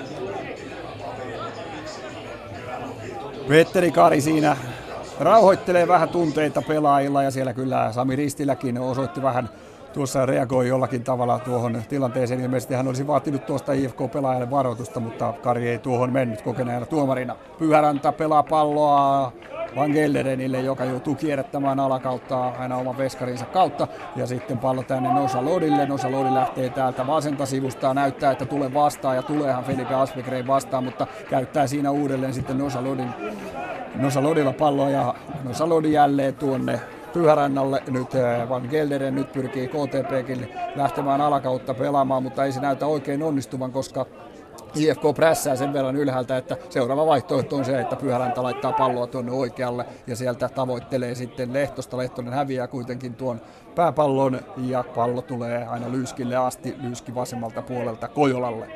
Kristian Kojola rauhallisesti pallon kanssa. Ja jälleen tulee Duarte Tammilehto aivan tuohon viereen hakemaan, mutta Kojolapa hakee vasemmalta puolelta sitten Josef Ibrahim, ja tämä voittaa pääpallon, ja sen jälkeen mennään jo kovalla vauhdilla tuolta oikealta, mutta hienosti Salonen liukuu ja sivuraja heitto IFK:lle. Pallo Assikselle tuonne rangaistusalojen sisälle. Hän yrittää pyöräyttää kolmenkin pelaajan ohi, mutta se ei sentään onnistu. Ja näin pallo putsataan aina tuohon keskialueelle asti. Mantilla vasemmalta puolelta löytää Ibrahimin, ja tämä ottaa hyvin alas tuolla rangaistusalojen sisällä. Lähtee hakemaan laukausta ja laukookin, mutta laukoo takatolpan ohi. Ja 0-0 lukemat Arto Tolsa Areenalla säilyvät, kun 35 peliminuuttia hetken kuluttua täynnä. Jere Pyhäranta jälleen pallon takana. Pyhäranta on todellakin tuli hakemaan tänne Kotkaan peliaikaa, ja nyt sitä on tullut. Hän on ilman muuta KTP:n ykkösmaalivahtia, on pelannut ihan hienosti tämän alkukauden. Ei siinä mitään. Töitä kyllä totta kai tuolla maalilla on ollut, mutta Pyhäranta on pääasiallisesti kyllä selvinnyt siitä hienosti. Pelaa pitkää palloa ja siellä vääntää todella kovaa Lyyskiä. Ikävalko tuosta pallosta Lyyski sen hoitaa. Ja pallo sen jälkeen keskialueelle, ja sitten se tulee aina Jordi Van Gelderenille asti. Hollantilaistoppari hakee vasemmalta puolelta Tarvosta, mutta Mäkinen lukee jälleen tuon syötön hyvin, pelaa sen Sidille. Sid joutuu pelaamaan takaisin Mäkiselle. Nyt on Mäkinen pahassa asennossa tuolla Selin omaan maalinsa, antaakin harha syötön, ja sen jälkeen lähtee Äijälän keskitys, hakee oikealta puolelta Lehtosta. Lehtonen ei kuitenkaan päätää tuohon väliin saa, ja IFK rauhoittaa tilanteen. Duarte Tammilehto keskialueella. Nyt olisi vähän tilaa, pelaa pystyyn, hakee sieltä Assista, joka on tällä kertaa liikkunut tuonne vasemmalle puolelle, mutta sivurajasta yli menee tuo hänen ulkosyrjää syöttönsä, ja puolesta rajasta jälleen sivurajaheitto. Juuso Salonen, KTP:n oikea puolustaja, sitä heittämässä, saa pallon sitten Ikävalkolta takaisin. Sen jälkeen pelataan tuohon Shane McFallille, loistava syöttö siitä Asbegrenille, Asbegren vasemmalle puolelle Tarvoselle. Nyt olisi Tarvosella paikka haastaa Mäkistä 1-1 tilanteesta, lähtee keskeltä haastamaan, pelaa Asbegrenille, joka leikkaa tuonne rangaistusolojen sisälle. Tämä takaisin Tarvoselle, ja Tarvonen hakee laukaisupaikkaa, hienosti peittää Kojola, ja sen jälkeen tulee Äijälän vasuri, mutta sen venyttää Otso Virtanen. Ei lähtenyt sen niin kovana tuo pomppu pallosta Äijälältä, mitä hän olisi voinut olettaa, mutta hän tietysti ajatteli tuossa, että saa varmasti puhtaan osumaan, ja saikin kyllä sen, mutta voimaa olisi voinut olla enemmän. Otso Virtanen hoitaa sen tuolla maalilla, ja 0-0 lukemat säilyvät. Erittäin hyvin pelasivat Tarvonen ja Asbegren jälleen tuolla rangaistusalueen tuntumassa yhteen. Kyllä KTP:n hyökkäyspeli on ollut huomattavasti pirteämpää kuin edellisellä kerralla, kun joukkue näin Lahtea vastaan. Ja ilman muuta täytyy sanoa, että yksi syy, miksi se voi olla pirteämpää nyt, on se, että herrat Tarvonen ja Ikävalko ovat kyllä aloittaneet todella hyvin tämän ottelun. Äijälä pallon kanssa pelaa sen sitten Jordi van Gelderenille, Gelderen Shane McFallille. Ja näin irlantilainen keskikentän pohjapelaaja kierrättää vielä tuolta alakautta ja näin pallo sitten Aspegrenillä. Aspegren hieman oudolla paikalla tuossa keskialueella, mutta hänkin on aloittanut kyllä ihan hyvin ja vaan kun tuossa on tilaa, niin voisi odottaa, että tulisi pidempiä kuljetuksia mieheltä, koska tilaa on monta kertaa ollut ja hän hakee noissa tyhjissä paikoissa vähän turhankin usein kuitenkin syöttää, mutta ehkä se on sitä, ettei hän ole tottunut niin paljon tuolla paikalla pelaamaan, ei ainakaan näissä Veikkausliigajoukkoissa junioripuolta. En tiedä, nyt tulee osa Lodille, paha virhe, assis oikealta puolelta Spänille. Spän rangaistusalueen sisällä taistelee osa Lodia vastaan, siinä on Äijäläkin ja sen jälkeen lähtee Spän, ajautuu niin pieneen kulmaan, että yrittää chippiä ja se tulee Jere Pyhärannan käsiin. Ei mitään vaikeuksia Pyhärannalla tuossa, mutta Spänillä oli siinä paikka 1 vastaan 1, mutta pääsääntöisesti kyllä täytyy sanoa, että osa Lodi on noissa kaksinkamppailuissa vetänyt pidemmän korren. Pitkää palloa tuonne Lehtoselle, Lehtonen sitten Oksaselle, Oksasen syöttö ei pysy sitten hallussa ja se menee tuonne oikealle puolelle Ibrahimille, joka taistelee, vääntää siinä kahdenkin KTP-pelaajan kanssa. Sen jälkeen Shane McFall vasemmalle puolelle Äijälälle, ristipallo lähtee, oikealla on tilaa, Ikävalko on jälleen haistellut tuon paikan, mutta viime tipassa tulee Robi Friberda Krutz ja saa päänsä väliin ja näin sivuraja heitto KTPlle. Juuso Salonen ei tuli sinne palloa heittämään, mutta Ikävalkoisen kuitenkin peliin laittoi. Käytti aina tuolla Gelderenissä Van Gelderenille asti, joka antaa sitten Osalodille. Osalodin vasuri tänne Tarvoselle. Siinä on Mäkinen jälleen taistelemassa. Mäkinen vie pidemmän korren tällä kertaa nuorukaisten taistelussa, mutta Kojolalta huono kosketus ja pallo jää KTP:lle. Aspegren hakee pystysyöllä Tarvosta ja siihen joutuu liukomaan Lyyskiä, että saa pelastettua tilanteen ennen kuin se on pallo Tarvosella, kulmapotku KTP:lle. Kävipä siinä Kristian Kojola kyllä melkoinen kupru, eli hän tuolla omalla alueellaan, tuossa rangaistusalueen rajalla sitten menetti pallon Aspegrenille ja näin KTP:lle oli avautunut paikka. KTP:n toinen kulmapotku ja Aleksi Tarvonen, nuorukainen, antaa näköjään nämä kulmapotkut tänään molemmilta puolilta. 39 peliminuuttia pelattuna ja KTP-fanit nostavat vähän tunnelmaa, kun Tarvosen kulma lähtee. Se lähtee takatolpalle ja Van Gelderen on ensimmäisenä pallossa, puskee, mutta puskee Mäkisen ahdistettuna tuossa pallon sitten ohi maali ja näin maalipotkulla jatketaan. Hotso Virtanen jälleen IFK-maalivahti pallon takana. 21-vuotias.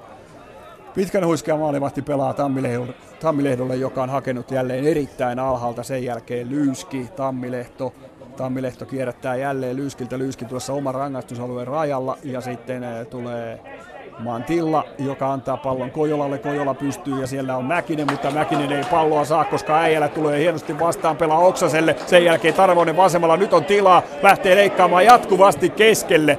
Tuossa olisi voinut mennä tuolta laidan puoleltakin tällä kertaa, mutta Tarvonen hakee jatkuvasti tuolle oikealle jalalle laukaisupaikkaa ja siihen tulee sitten Mantilla väliin ja pystyy tuon tilanteen peittämään ja näin sivuraja heitolla KTP jatkaa.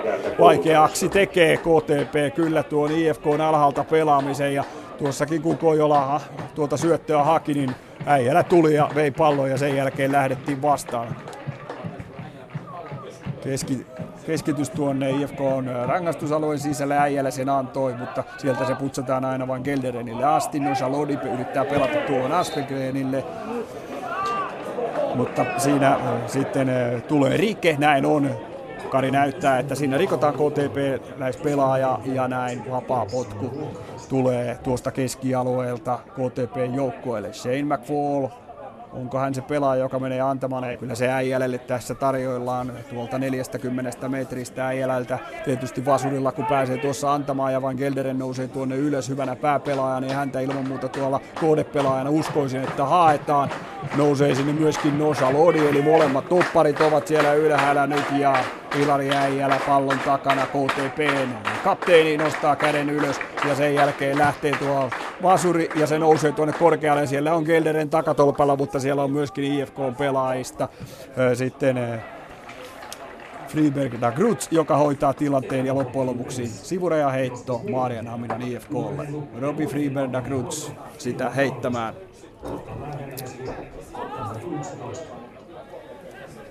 ruotsalaispelaaja, joka on jo 33-vuotias kokenut pelaaja, kiertänyt siis Ruotsissa, Ruotsin jälkeen Tanskassa ja Norjan kakkosessa ja sitten palasi kaudeksi 2011-14 IFK Norrköpingiin ja sen jälkeen Marienhaminan IFK:hon viime kaudeksi. Palloa pystyyn, Aspegren yrittää tuolla pystysyötöllä hakea omia pelaajia, mutta se menee aina päädystä yli ja näin maalipotku jälleen IFK:lla. KTP on ollut ilman muuta kuitenkin tässä avausjaksolla se joukkue, joka on enemmän palloa pitänyt ja pystynyt tuollaisia luovia hyökkäyksiä aikaiseksi saamaan. IFK:lla on enemmän ollut sitä, että palloa on pelattu tuonne Spänille ja hän on yrittänyt sitten haastaa 1-1 tilanteessa KTP:n puolustajia, ennen kaikkea Nojalodia, mutta ei ole kyllä niissä juurikaan onnistunut, joten näin. Lukemat taululla ne ovat aika odotetunlaiset 0-0, koska eihän tästä tietenkään monikaan varmaan mitään suurinumeroista maalijuhlaa veikannut. Hieno syöttö Oksaselta oikealla puolella ja ikävalko on nousemassa mukana. Tarvonen on myöskin keskellä ja Tarvoselle paikka tulee. Huono kosketus palloon ja sen jälkeen tulee uusi paikka ja se tulee Lehtoselle, joka pääsee tälläämään aivan avopaikasta 14 metristä, mutta pallo nousee tuonne päätykatsomoon katolle lähes. Olipa huono kosketus siinä Lehtosella palloon. Tarvonen pääsi ensin tälläämään, mutta ei saanut aivan niin hyvää kosketusta, että olisi pystynyt siitä vetämään sillä tavalla, ettei siinä ollut peittoa edessä ja siihen ehti Lyyski alalla eteen, mutta sen jälkeen Lehtosella oli paikka iskeä aivan avopaikasta, mutta ei onnistu tämä kärkipelaaja, joka on kyllä yhden maalin tällä kaudella tehnyt tuossa paikassa. 43,5 minuuttia täynnä. Sivuraja heitto IFK Maarianham tällä hetkellä. Pallo Ibrahimille, joka yrittää nostaa sitä tuonne keskialueelle, mutta vastassa on jälleen Juuso Salonen ja uusi sivuraja heitto. Friberda Krutz pelaa tuonne KTP-toppari Van Gelderenin jalkaan. Sen jälkeen yritetään hakea ikävalkoa, mutta se ei onnistu. Shane McFall, joka tilanne rauhoittuu. Kyllä hän pelaa Nosalodin kautta tänne vasemmalle puolelle. Äijälä levittää sinne ja Äijälälle pallo juuri nyt tulee. Äijälä vasemmalta lähtee sitten keskelle, mutta siinä haistaa sen hienosti. Sen jälkeen Assis. Nyt oli siis Päntuolla. Tuleeko syöttö hänelle? Ei, Assis pitää itse palloa 3 KTP-pelaajan keskellä. Yrittää vasurilla laukausta, mutta Jordi Van Gelderen peittää sen. Ja sen jälkeen pallo jää vielä tuohon keskelle maan tilalle. Hän pelaa Tammilehdolle. Tammilehto vasemmalle Ibrahimille. Tämä lähtee haastamaan varmasti Salosta. Salonen katsoo jalkoja ja vasemmalta puolelta yrittää Ibrahim tulla ohi. Kerran jo luikahti tuossa hetki sitten, mutta pelaa takaisin pallon tuohon keskialueelle ja sieltä lähtee keskitys sitten maan tilalta tuonne maalin eteen. Siellä on ensimmäisenä pallossa Ilari Äijälä ja pallo keskialueelle. Mäkinen. Siitä hieno kantapääsyöttö ja Mäkinen on tuolla jo rangaistusalueen sisällä. Hakee syöttöä ja siellä on Assis aivan avopaikassa rangaistuspilkun kohdalla. Jordi Van Genderen on unohtanut hänet siihen, mutta laukoo päin Jere Pyhärantaa ja näin. Loistava paikka oli IFK:lla siirtyä 1-0 johtoon. Kyllä näitä paikkoja avautuu puoli jos toisin. Tässä ensimmäisellä puoliajalla ensimmäisen 45 minuutin aikana on tullut, mutta maaleja ei ole onnistuttu tekemään. Melko luokattomia viimeistelyjä. Siinäkin Assis kokenut brassi olisi luullut, että pistää palloa maaliin ja tuskastuneena hän siinä nyt sitten katselee ylöspäin ja manaa tuota suoritustaan, mutta näin ensimmäinen 45 minuuttia on pelattu. Ottelu on vauhdikkaiden vaiheiden jälkeen 0-0 lukemissa ja me pidämme täältä Arto Tolsa Areenalta sellaisen 15 minuutin tauon. Yle Puheen urheiluilta. Jalkapallokierros. Kiitoksia Jari. Palataan sinne sitten toiselle puoliajalle. Vaikka vauhdikkaita tilanteita ottelussa riitti, niin siltikään ei palloa maalipuiden väliin valitettavasti saatu suomalaisessa jalkapallossa. Nyt noita maaleja panttaillaan. Eilen 4 ottelun kierroksella nähtiin vain 1 maali ja nyt sitten KTP ja IFK Maarianhamina 0-0 ensimmäisen puoliajan jälkeen ja myöskin paria sarjaporrasta alempana kakkosessa päivän ainut ottelu Lahti Akatemia ja Klubi 0-4 välillä näyttäisi ensimmäisen puoliajan osalta myöskin 0-0, joten suomalainen jalkapallo ei paljon maaleja ole nyt parin päivän nähty. Toivottavasti toisella puoliajalla niitäkin sitten nähdään. Yle Puheen urheiluilta. Jalkapallokierros. Ja kun Kotkassa Arto Tolsa Areenalla pelataan, niin puoliajalla muistellaan tuota loistavaa suomalaisjalkapalloilijaa. Arto Tolsaa muistelemassa ovat Jouko Vuolle ja Arto Teronen. Parikan hautausmaa, kymmenkunta kilometriä Kotkan ulkopuolelta ja kohtuullisen kävelymatkan päässä musta kivi ja hopeiset kirjaimet. Tolsa Arto Vilho, syntynyt 9. elokuuta 1945, kuollut 33.89, ei ihan 44 ikävuotta. Nuorena miehenä lähti jalkapalloilijan. Äänestäsi kuuluu hartaus, huomaan selvästi, mutta tämä onkin vähän erilainen hautausmaa kuin mitä esimerkiksi Helsingissä, jossa hyvin usein tuo liikenteen ääni kuuluu. Täältä kuuluu jostain tuolta kaukaa, mutta kesäinen linnun laulu on se ja hiljaisuus, joka tässä selvästi tulee esille. Niin varsinkin se elämän loppuvaihe ja se uran kaari köyhistä oloista taas jälleen kerran ja ihan sellainen tyypillinen urheilijan tarina, aika huonoissa olosuhteissa harjoiteltu ja sitten kovasti taitoa löytynyt, huippuura Belgiassa ja sitten loppu, joka on jäänyt ehkä kaikille hiukan epäselväksi, mutta nuorena miehenä Arto Tolsa joka tapauksessa lähti ja ikävä kyllä taas semmoinen suomalainen tarina, jossa alkoholillakin oli omaa osuutensa.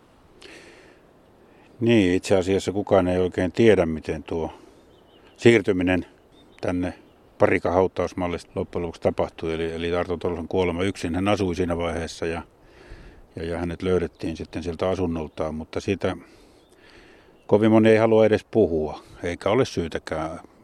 Oli ihan riittävän traagista se elämä. Ammattilaisuran jälkeen tuli avioero ja sen jälkeen todella alkoholi astui kuvaan mukaan ja Arto oli ilmeisen katkeroitunut sitten. Varmasti siinä oli taustalla myös sitä, että ammattilaisuraa, kun oli tottunut Belgiassa olemaan ja siellä kuitenkin suhteellisen tunnettu ja kuuluisa, niin paluu sitten Kotkaan pieni ympyryihin, jossa toki oli tunnettu, mutta jossa oli myös kateutta ja kaikkea, niin se varmasti oli yksi syy, jos kohta se tiedetään, että alkoholi kuului Arto Tolsan elämään jo nuoresta asti ja varmasti se Belgiassa, jolloin 70-luvulla, 60-luvun lopussa Suomessa alkoholi suhtautuminen ja alkoholin saaminen oli vielä varsin tiukkaa, niin Belgiassa tilanne oli toisin ja ammattilaispiireissä se kuului elämään, niin varmasti se siitä sitten iskostui lopullisesti häneen, mutta se, että tuo lopun katkeruus vaan lisäsi sitä, niin se on tietysti aika traagista.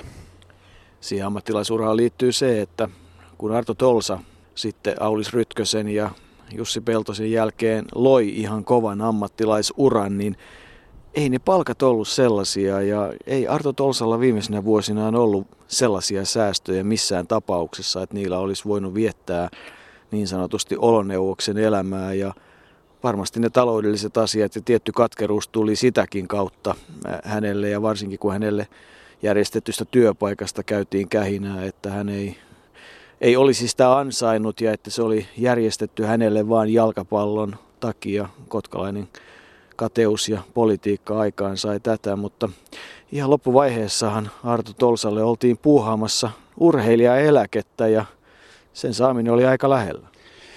Niin, kun puhuit tuosta työpaikasta ensin, niin hänhän oli liikuntavirastossa ilmeisesti hänelle kuului tämä venepaikkojen jakaminen vuosittain ja tietysti ei se varmasti ammattilaisjalkapalloilijana elantonsa ansaanneelle Tolsalle ollut mikään unelmatyö, vaan se oli sitten työ kuitenkin, mutta kyllä totuus siinä lienee se, että se ei ollut järjestetty hänelle, vaan semmoinen työpaikka oli silloin auki ja hän sen sai. Kukaan sitä koskaan ottaa selvää ja tietysti ihmisillä tulkintoja on monenlaisia. Tuo urheilijaeläke, se tekee ehkä tuosta Arto Tolsan viimeistä vaiheesta vielä lähes traagisemman, koska sitä oltiin hänelle haettu ja alkoi selvitä, että se myös myönnetään. Mutta Artolle sitä ei hakijatkaan vielä uskaltaneet olleet, eikä ehtineet, eikä uskaltaneet kertoa sen takia, että jos se olisi hylätty se hakemus, niin se olisi vielä lisännyt hänen taakkaansa. Ja sitä ei koskaan ehditty hänelle kertoa, vaan sitten se hakemus vedettiin pois muutamaa viikkoa hänen kuolemansa jälkeen. Eli monet sanovat Tolsen tunteneet, että jos se eläke olisi ehtinyt tulla, niin se olisi saattanut olla aikamoinen apu vielä ja tuommoinen ruiske Artolle siinä loppuvaiheessa, mutta niin se vain kävi, että hän ei sitä saanut koskaan tietää. Ei saanut tietää, mutta ehti pelata kymmenkunta vuotta ammattilaisena Belgiassa. Näin hän pohti 3 ensimmäisen vuoden jälkeen.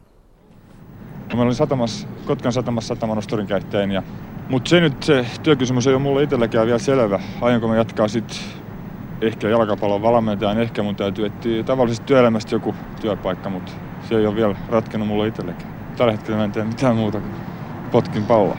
Koska mä pelasin alkuvuosina, täällä pelasin hyökkääjää ja nyt kun mä pelaan puolustajaa, niin tiedän siis suurin piirtein, tiedän mitä se hyökkääjä tekee, mistä kautta se menee ja miten se harjoitukset tekee. Että siinä mielessä minulla on varmasti ollut kova hyöty. Ehkä tämä liberon paikka, tämä viimeisen puolustajan paikka, mitä me pelaan, niin ehkä se on kuitenkin sen verran helpompi paikka, että se nyt ei niin hirveästi tarvita. On sellaisia pelejä paljon, missä pääsee helpommalla. Ei mulle loukkaantumisia ole sattu mitään pahempi. Mä olen pelannut nyt, tää on nyt 3. kausi, joku me olen pelannut kaikki sarjaottelut. Mulla alkaa olla jo lähellä 100 peräkkäistä sarjaottelua. Tietysti koosta on tietysti siinä mielessä hyötyä puolustuksessa, koska täällä pelataan niin kovaan. Tietysti vaikea, kuinka paljon me nyt ollaan jäljessä tästä Euroopan tasosta. Sitä on oikeastaan mahdottomuus sanoa, mutta esimerkiksi Suomen maajoukkueen ei ainakaan viime kesäisten tulosten perusteella niin ole ainakaan kovin paljon jäljessä, jos sanotaan esimerkiksi tästä Keski-Euroopan sanotaan keskitasosta. Mistä se johtuu, niin niitä syytähän tietysti voi, niitähän on paljon. Ensinnäkin täytyy ottaa se huomioon, että Suomessa on pelaajat on amatööriä ja Keski-Euroopassa on kaikki joukkueet, tuskin siellä on yhtään joukkuetta, jotka pelaa amatööreillä. Täytyy ottaa huomioon, että ne on ammattilaisia, että tässähän se kai se suurin syy piilee. Ja myöskin sitten taas se juttu, että Suomessa pelataan jalkapalloa sanotaan 6 kuukautta vuodessa ja täällä me voidaan, jos me halutaan, niin me pelataan koko vuosi läpi ja meidän sarja kestää noin 10 kuukauttahan se kestää. Arto Tolsan ajan urheilua seuranneet muistaa Arto Tolsan ennen kaikkea liberona ja muistaa seuran Belgiassa, Antwerpenissa, Beerschot, Karhun potku, jossa hän loi huiman uran, josta kerrotaan muutamiakin anekdootteja. Yksi se, että kun seura täyttää 100 vuotta, niin Arto Tolsa kuuluu joukkueen niin sanottuun avauskentälliseen 100 vuoden ajalta, jonne muun muassa muutamiakin MM-kisoissa pelanneita kovia nimiä ei mahdu. Toinen on se, että hänet arvioidaan kenties Belgiassa kaikkien aikojen ulkomaalaispelaajien joukkoon yhdessä arviossa 2. ja kaikkea tällaista hänestä liittyy. Muistatko sinä hänen ammattilaisuraansa? No kyllähän mä tietysti muistan ja näinkin joskus hänen pelaava en Belgiassa, vaan tietysti Suomessa maajoukkueessa. Mutta mä tiedän, onko se, ei se ole anekdootti, mutta samalla kun häntä arvostetaan erittäin voimakkaasti, niin Belgiassa Artosta puhuttiin, että hän on tommoinen nitroarto, koska hän saattoi tehdä sitten jonkun aivan käsittämättömän virheen kesken ottelun. Ja siihen aikaan, kun libero siellä yksinään takalinjoilla oli, niin hän oli se viimeinen lukko, johon luotettiin ja olikin pakkokin luottaa. Ja jos siellä sitten virhe tapahtui, niin se saattoi hyvinkin ratkaista, kuten esimerkiksi Palloliiton juhlaottelun. Käsittääkseni 77 Olympiastadionilla Länsi-Saksaa vastaan. Tolsa pelasi loistavan ottelun liberona, mutta kerran hän sitten menetti pallon. Ja saksalaiset pääsivät tekemään se ainoa maali ja se oli 1-0. Se nyt oli ystävyysottelu eikä tietysti ratkaisu mitään, mutta se oli aika vaativa paikka se liberon paikka siihen aikaan. Ja sehän oli ennen kaikkea, jos puhutaan jalkapallotaktiikoista, niin liberohan oli tämmöinen paitsioansan isä, eli libero jäi sinne aina muita alemmaksi ja ikään kuin houkutteli hyökkääjiä vapapotkutilanteissa tulemaan sen varsinaisen rivistön eteen. Ja siinä vaiheessa vähän ennen kuin vapapotku lähti esimerkiksi keskikentältä maalille päin, niin liberon tehtävä oli äkkiä juosta siitä sitten ja jättää nämä houkutellut pelaajat, vastustajan pelaajat paitsioon. Ja se oli niin kuin liberon ehkä tärkeimpiä tehtäviä, vaikka sitä ei tulla kovin usein ajatelleeksi. Muistatko teini-ikäisenä, kun luki lehtiä ja urheilusivuja tietysti aika tarkkaan, niin pari asiaa jäi selkeästi mieleen. Toinen oli se, että melkein järjestäin lehdissä oli tarina, mitä Arto Tolsa oli tehnyt Beerschotissa. Ja varsinkin kesällä toinen samanlainen oli se, että kuinka paljon oli heittänyt Nevala ja kuinka paljon Kinnunen samoissa kilpailuissa. Että nämä on semmoisia uutisia, jotka silloin selvästi jäi mieleen. Kyllä se Arto Tolsan ammattilaisura sellaisellekin pojalle, joka seurasi paljon enemmän muita urheilulajeja, niin on jäänyt mieleen, mutta kyllä siinä taas yksi elämänkaari on, joka on kokenut huippuhetket ja sitten ne huonot hetket niin elämässä kuin urheilussa. Miksi urheiluun kuuluu tällaiset kohtalot? Urheiluelämää. Ei se varmaan sen kummempaa vastausta tarvitse. Eivät urheilijat ole sillä lailla poikkeavia yksilöitä, vaan kyllä heillä se elämä joka tapauksessa taustalla on. Nykyisiä ammattiurheilijoilla on tietysti vähän erilaiset murheet, koska niin kuin alussa tuli tässä todetuksi, niin palkat ovat ihan erilaisia. Ajatellaan jotain Mika Häkkistä, jolla rahaa on varmasti suunnattomasti ja Michael Schumacheria, jos otetaan sieltä formuloista, mutta kun golfarietakin katsoo tuolla USA-turrilla, niin siellä tulee satoja tuhansia dollareita tulee aina voitosta ja jopa 70 saa varmasti enemmän rahaa yhdestä kilpailusta kuin mitä Arto Tolsa kuukaudessa sai Perskotissa, vaikka en mä sitä usko, että se palkka niin kuin siihen aikaan sillä Perskotissa niin valtavaa. Kyllä se kuitenkin varmasti merkittävää oli verrattuna sitten nosturin kuljettajan palkkaan Kotkassa, että se täytyy muistaa, mutta se ei ollut, eihän niin kuin sanotaan, ei palkalla rikastu kukaan, niin tuskin edes Arto Tolsakaan pystyy siihen rikastumaan sillä, mutta työ oli varmaan miellyttävää, koska hän oli jalkapalloilija ihan henkeä ja vereen ja se aika usein tosiaan unohdetaan, että hän oli nimenomaan vahva maalintekijä. Yli 200 ottelua Suomessakin mestaruussarjassa ja 126 maalia ja niistä suurin osa silloin, kun hän pelasi hyökkääjänä, että usein Heikki Suhosen mestaruussarjan maaliennätystä katsotaan, että se on hurja, mutta jos Arto Tolsa olisi pelannut hyökkäjänä koko sen ajan, mitä hän jalkapalloa pelasi, niin luulenpa, että hän olisi tehnyt enemmän maaleja. Där Ole Olsen in i centrum, Numelin bryter in i eget straffområde. Olsen och Toivonen åt Arto Tolsa. Och så kommer Tolsa igång. Han över mittlinjen nu, skickar iväg Tommy Lindholm i en stickboll. Tommy Lindholm snett bakåt åt Kai Palman in i centrum åt Arto Tolsa med igenom. Tolsa skjuter mål, 3-1. Ett riktigt vackert finländskt anfall. Tommy Lindholm, Arto Tolsa, Kai Palman och Arto Tolsa igen. Och Tolsa skytte kungen från Kotka. Sköt obevekligt in 3-1. Alltså Finland hade reducerat den norska ledningen och ställningen är nu 3 för Norge, 1 för Finland. Och 15 minuter återstår att spela. Ett av de snyggaste finländska landslagsanfallen i år som Arto Tolsa avslutade med ett vackert målskott. Synd bara med dessa två straffsparkar. Den norska tvåmålsledningen i det här skedet. Niin ja kun ajatellaan Belgian uraa sitten taas siellä liberona, niin Belgian maajoukkuetta nyt kuitenkin jalkapallossa tälläkin hetkellä seurataan aika tarkasti ja se on kovan luokan joukkue, niin Belgian maajoukkueen libero pelasi etutopparia, kun Arto Tolsa oli Berskotin joukkueessa ja hän sai sen liberon paikan, että kyllähän se huimaa uraa on, mutta kyllä siinä aikamoinen ero on, kun ajatellaan, että jos Arto Tolsan jälkeen voisi sanoa, että Jari Litmanen ja Sami Hyypiä on luonut todella merkittävät ammattilaisuurat Euroopassa, niin ehkä heidän tämä taloudellinen antinsa on vähän toista kuin mitä se oli silloin 60-70-luvulla. Kyllä, mutta kaiken kaikkiaan, kuten tässä ollaan puhuttu, niin aika traaginen tämä Arto Tolsan elämänkaaren se toinen pää sitten oli. Kalervo Paananen tuossa haastattelussa totesi muistaakseni, että hän kuitenkin vielä 87 voittivat ikämiesten Suomen mestaruuden, joten ei jalkapallo niinä huonoinakaan vuosina Tolsalta koskaan pois jäänyt kokonaan, mutta kyllä se vaikea oli. Hänen uransahan käytännössä päättyi 82 kauden avausotteluun Kopareita vastaan, jolla hänet ajettiin ulos kentältä ja yleisö sitten vielä vauhditti sitä katkeruutta, jolla hän sitten joutui poistumaan kentiltä ja siitä alkoi se alamäki. Mutta minusta on kyllä erittäin hienoa se, että Kotkassa ilmeisesti silloin täällä KTP:ssä toimitusjohtajana olleen Jukka Vakkilan aloitteesta tämä Kotkan jalkapallostadion, tämä uusi areena, kristittiin Arto Tolsa areenaksi.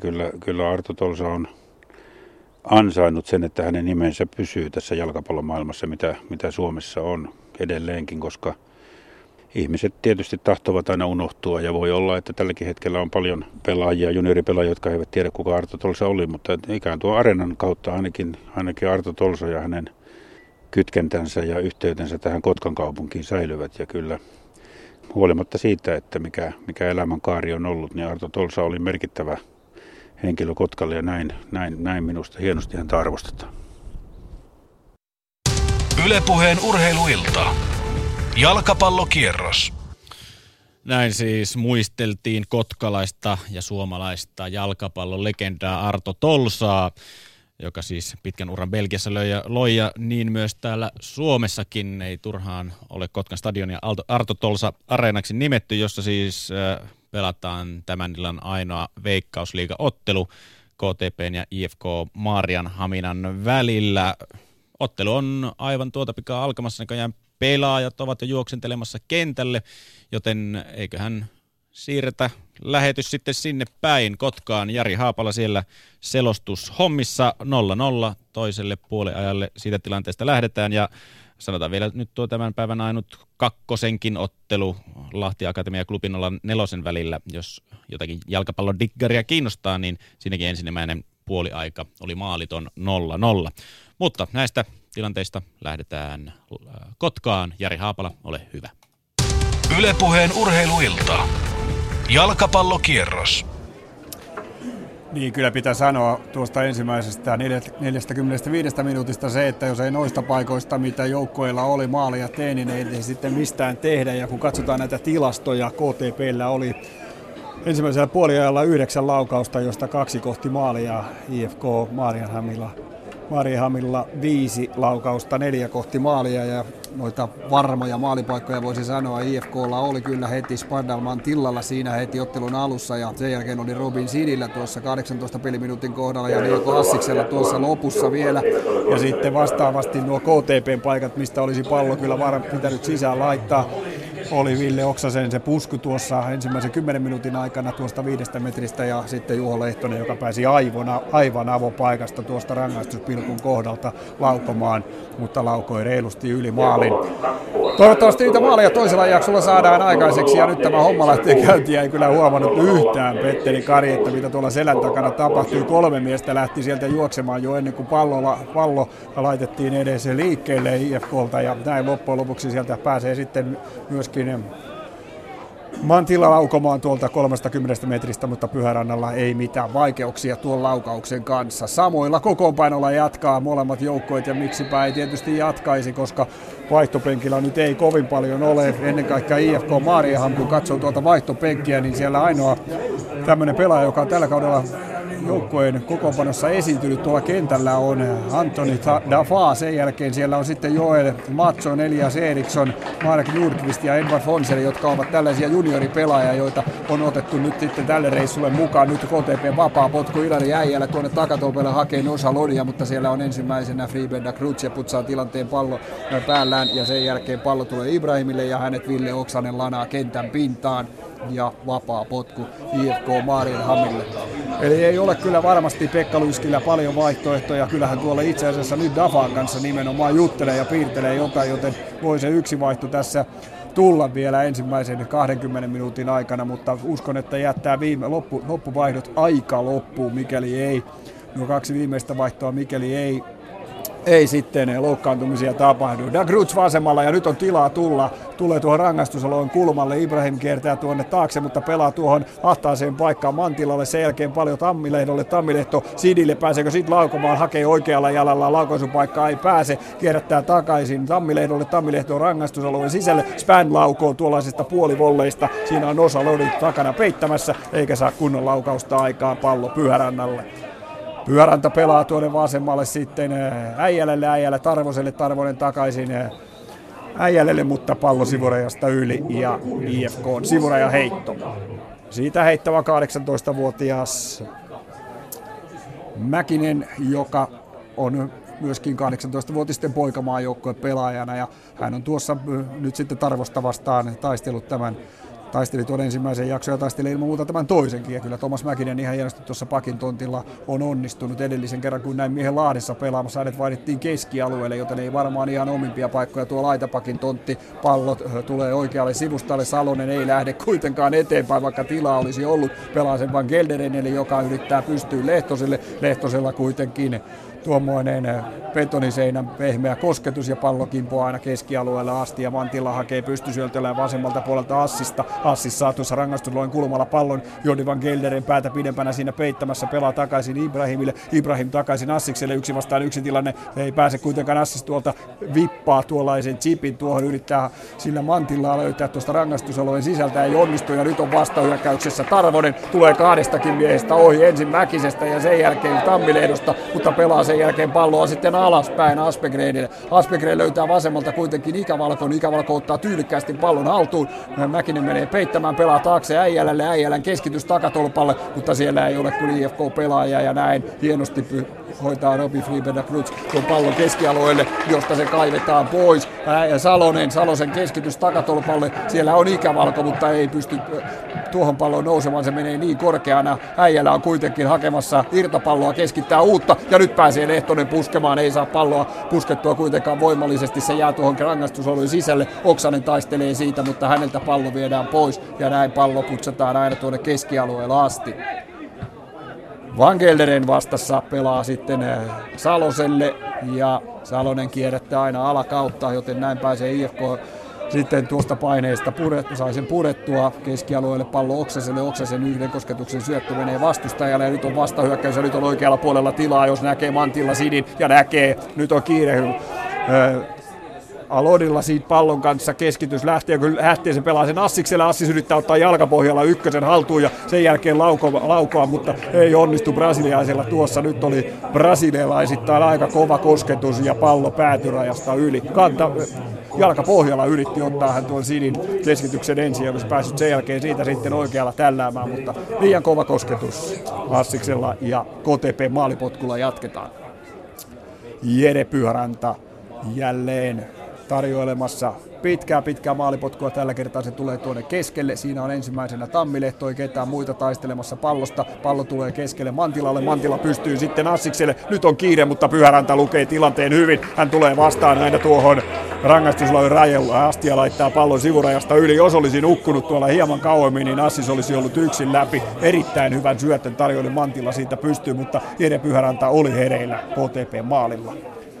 Sivuraja heittoa sitten jatketaan ja pitkää heittoa tulossa mitä ilmeisimmin, koska sinne peruuttaa koko tuo KTP-porukka tuonne rangaistusalueen sisälle ja nyt se heitto sieltä lähti, mutta siellä oli ensimmäisenä pallossa Lehtonen ja sen jälkeen yrittää Duarte Tammilehto, pystyy tuonne vielä jatkaa palloa Viimeillä Krutsille, joka oli jäänyt tuonne vasemmalle sivustalle tuon sivurajaheiton jälkeen, mutta pallo päätyrajasta yli. Pilvi Poutainen oli ottelu, kun tämä kamppailu Arto Tolsa Areenalla alkoi, mutta nyt on aurinko sitten tullut tänne ilahduttamaan myöskin tätä melkoisen runsaslukuista yleisöä, joka on pitänyt kyllä hienoa tunnelmaa. Täällä kotkalaiset eivät omaa joukkoettaan hylkää, se on aivan selvä. Tämä on jalkapallokaupunki isolla jillä, kun nyt tulee jälleen IFK keskellä Assis. Vasemmalla puolella menisi Ibrahim, mutta hän pelasi keskelle Spänille ja Spän pistää pallon pussiin. Näin on 1-0 lukemat. Sieltä se tulee kuin salama kirkkaalta taivaltaan, nopea vastahyökkäys. Assis pelaa ja Spään onnistuu vihdoin. On ollut kyllä melkoisen pimenossa, mutta nyt juoksee ajoittaa juoksunsa hienosti tuohon pilkun kohdalle väliin. Ja Assiksen hyvä ulkosyrjä syöttö löytää yhdysvaltalaispelaajan, joka siirtää vieraat 1-0 johtoon, kun 52. peliminuutti hetken kuluttua täyttyy. Kovaa myrkkyä nyt kotkalaisjoukkueelle, joka on pelillisesti kyllä tätä avausjaksoa, tai tuota avausjaksoa hallitsi, ei tässä toisellakaan jaksolla, tuo oli oikeastaan ensimmäinen IFK on hyvä hyökkäys, mutta se tuottaa tulosta ja maalin tekijä on siis yhdysvaltalaispelaaja Brian Spann, mies, joka on yrittänyt myöskin tuolla Yhdysvalloissa Jenkkien pääsarjassa, mutta siellä ei oikein ottanut tuo ura tuulta purjeisiin ja sen jälkeen sitten tuli täksi kaudeksi Maarianhaminan IFK pelasi myöskin Ruotsissa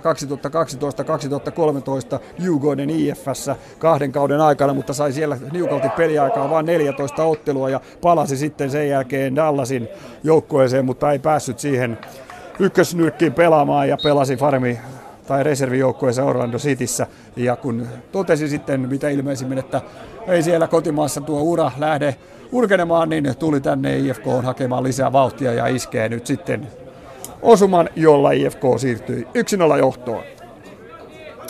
Salonen sivurajaheitossa, Joni Van Gelderen pallossa, toppari lähtee hakemaan mitä ilmeisimmin pitkää syöttöä, odottaa ja sinne se menee Oksasta haetaan, mutta siellä on Jani Lyyski kokeneena miehenä pallon kanssa, ottaa sen tuohon ja pelaa keskialueelle. Siitä sen jälkeen vasemmalla puolella Ibrahim lähtee vauhdilla nousemaan ja ääntä peittämään siihen Aspegren. Mukaan tulee myöskin Robi Friberg-Krutz, joka yrittää siinä tavoitella kantapäällä vielä sitten maamiestaan Ibrahimia, ruotsalaispelaajia molemmat, mutta ei onnistu siinä. Sen jälkeen sivuraja heitto, pallo pelataan nyt tuolle Mantilla tulee ja takavisto syöttöä hakee siinä. Sinne on Spang tullut tuohon tilanteeseen ja Salodi iskee ensimmäisenä palloon kiinni ja päädystä ylin osa lodista ja KTP joutuu ottamaan sitten seuraavan painetilanteen vastaan, koska IFK Maalianhamille tulee kulmapotku. Duarte Tammilehto sitä antamaan ja Nosa Lodi käy tuossa erittäin kuumana näissä tilanteissa, koska siinä hänen mielestään tietysti tuo puolustus oli tuossa edessä todella lepsoa, että tällainen tilanne päästiin tuoda rangaistuksella sisälle pelaamaan. Duarte Tammilehto antamaan kulmapotkua 54. peliminuutti. Toinen puoliaika Kotkassa menossa lukemat 0-1. Korkea pallo tulee, mutta siinä on ensimmäisenä pallossa Shane McFall. Irtopallo lähtee, tulee kuitenkin IFK-pelaajalle, se tulee Kojolalle ja Kojola vääntää siellä pallossa Oksasen kanssa ja Oksanen joutuu liukumaan pallon tuosta päädystä yli ja näin uusi kulmapotku IFK Maarianhamin. Saarelaiset nostavat molemmat topparinsa tietysti Lyyskin ja Kojolan tässä tilanteessa tuonne ylös ja he ovat kaikki tuossa aivan pyhärannan edessä. Siihen tehdään tuollainen iso rykelmä. Mantilla on myöskin isokokoinen pelaaja. Hän on siellä ja Spän ja sinne varmasti sitten Tammilehto tuota palloa yrittää hyvin lähelle tuohon pyhärannan aluetta. Ja nyt se siihen tulee. Siinä on kuitenkin ensimmäisenä pallossa Shane McFall, joka puskee sen pois. Ja näin näkee myöskin Petteri Kari, että IFK on pelaajat ovat rikkoneet kulmapotkun aikana, joten vapaa potku KTP:lle. Jere Pyhäranta jälleen ties monennenko kerran avaamassa palloa tuolta alhaalta, vaan Gelderenille nyt lähdetään hitaalla hyökkäyksellä, mutta pallo takaisin Pyhärannalle ja yritetään vasemman puolelta Nosha Lodi, toinen toppareista pelaa kuitenkin oikealle puolelle tänne hollantilaisvirkaverille, joka kierrättää takaisin Nosha Lodille. Hyvän paketti kasassa IFK:lla ja nyt ei tuonne väleihin tahdo löytyä. Ei sieltä kyllä aktiivisesti tule Aspegren tuolta välistä hakemaankaan. Ja nyt pallo tulee tuonne keskialueelle ja sieltä lähtee Shane McFallin kova pystysyöttö. Ketä tuolla tavoiteltiin? Sitä on vaikea sanoa, mutta pallo menee aina Otso Virtaselle asti. Alhaalta lähtee IFK vuorostaan pelaamaan. Lyyskin. Nyt oli Sidakruts täällä ylhäällä, mutta hänelle palloa ei pelata. Se pelataan Ibrahimille, joka pelaa sen Dakrutsille. Sen jälkeen hän lähtee itse pystyyn, mutta Dakruts ei sitä käytä. Kierrättää tuosta alakautta sitten Dafaalle. Dafa tuli siis hetki sitten kentälle ja oikealle puolelle sitten Kojola. Kojola kierrättää Mäkiselle. Mäkinen pystyy ja siellä on Sid menossa. Sidi taistelee ja Nosha Lodi liukuu ja näin sivuraja heitto. Se tulee IFK:lle. Kummenen tällä kaudella. Mäkinen jälleen sivuraja heittoa heittämässä tuolta aurinkokatsoman puolelta. Pelaa sen tuohon Spänille. Spän kierrättää alakautta ja nyt on kovaa vääntöä. Siinä on 40 miestä samassa pallossa. Kuitenkin IFK saa sen purettua ja purkaa sen tuonne Tammilehdolle. Tammilehto antaa harhasyötön keskelle ja sieltä Lehtonen pelaa sitten Aspergrenille. Aspergren lähtee tiukasti ylös nousuun ja siihen liukuu pallo on myöskin Ibrahim ja Ibrahim ja rikotaan ja näin IFK:lla vapaa potku puolen rajan tuntumasta.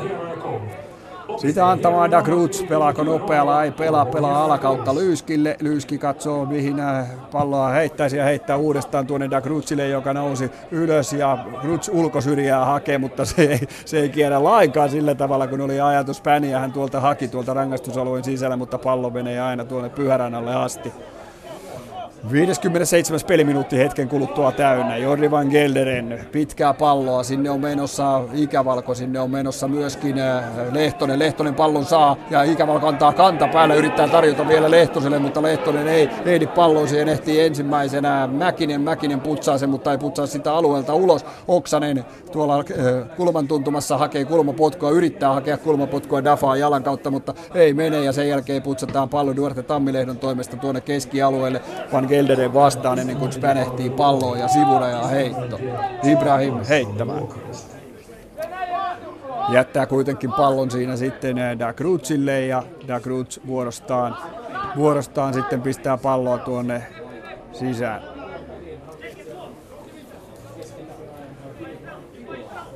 Salonen sivuraja heitossa pelaa McFallille.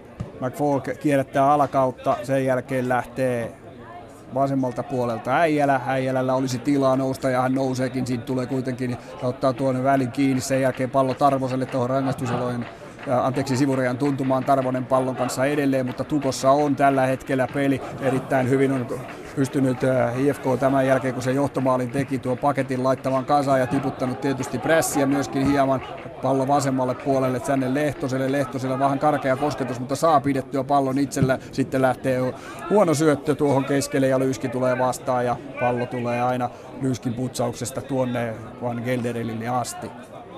Shane McFall, irlantilaispelaaja, pelaa sitten Ikävalkolle. Ikävalko tyylikkästi kantapäällä tuohon keskialueelle. Shane McFall uudelleen. Sen jälkeen pallossa Jordi Van Gelderen löytää Ikävalkon. Ikävalko pelaa pallon Asbegrenille. Hän tänne oikealle Lehtoselle. Nyt leikkaisi keskelle myöskin Salonen, mutta Lehtonen lähtee itse puskemaan tuohon muuriin. Sen jälkeen tulee Asbegrenin keskitys. Se ei löydä omia pelaajia ja Otso Virtanen tulee tuolta IFK-maalilta ja nappaa pallon varmasti hyppysiinsä ja odottaa hetken aikaa sitten, että porukka saadaan pakettiin ja nostaa pitkää palloa tuonne vasemmalle puolelle siellä siitä, mutta ei ole nyt kohdallaan. Virtasen tuo avaus, se menee sivurajasta yli ja KTP on suorittamassa ensimmäistä vaihtoa.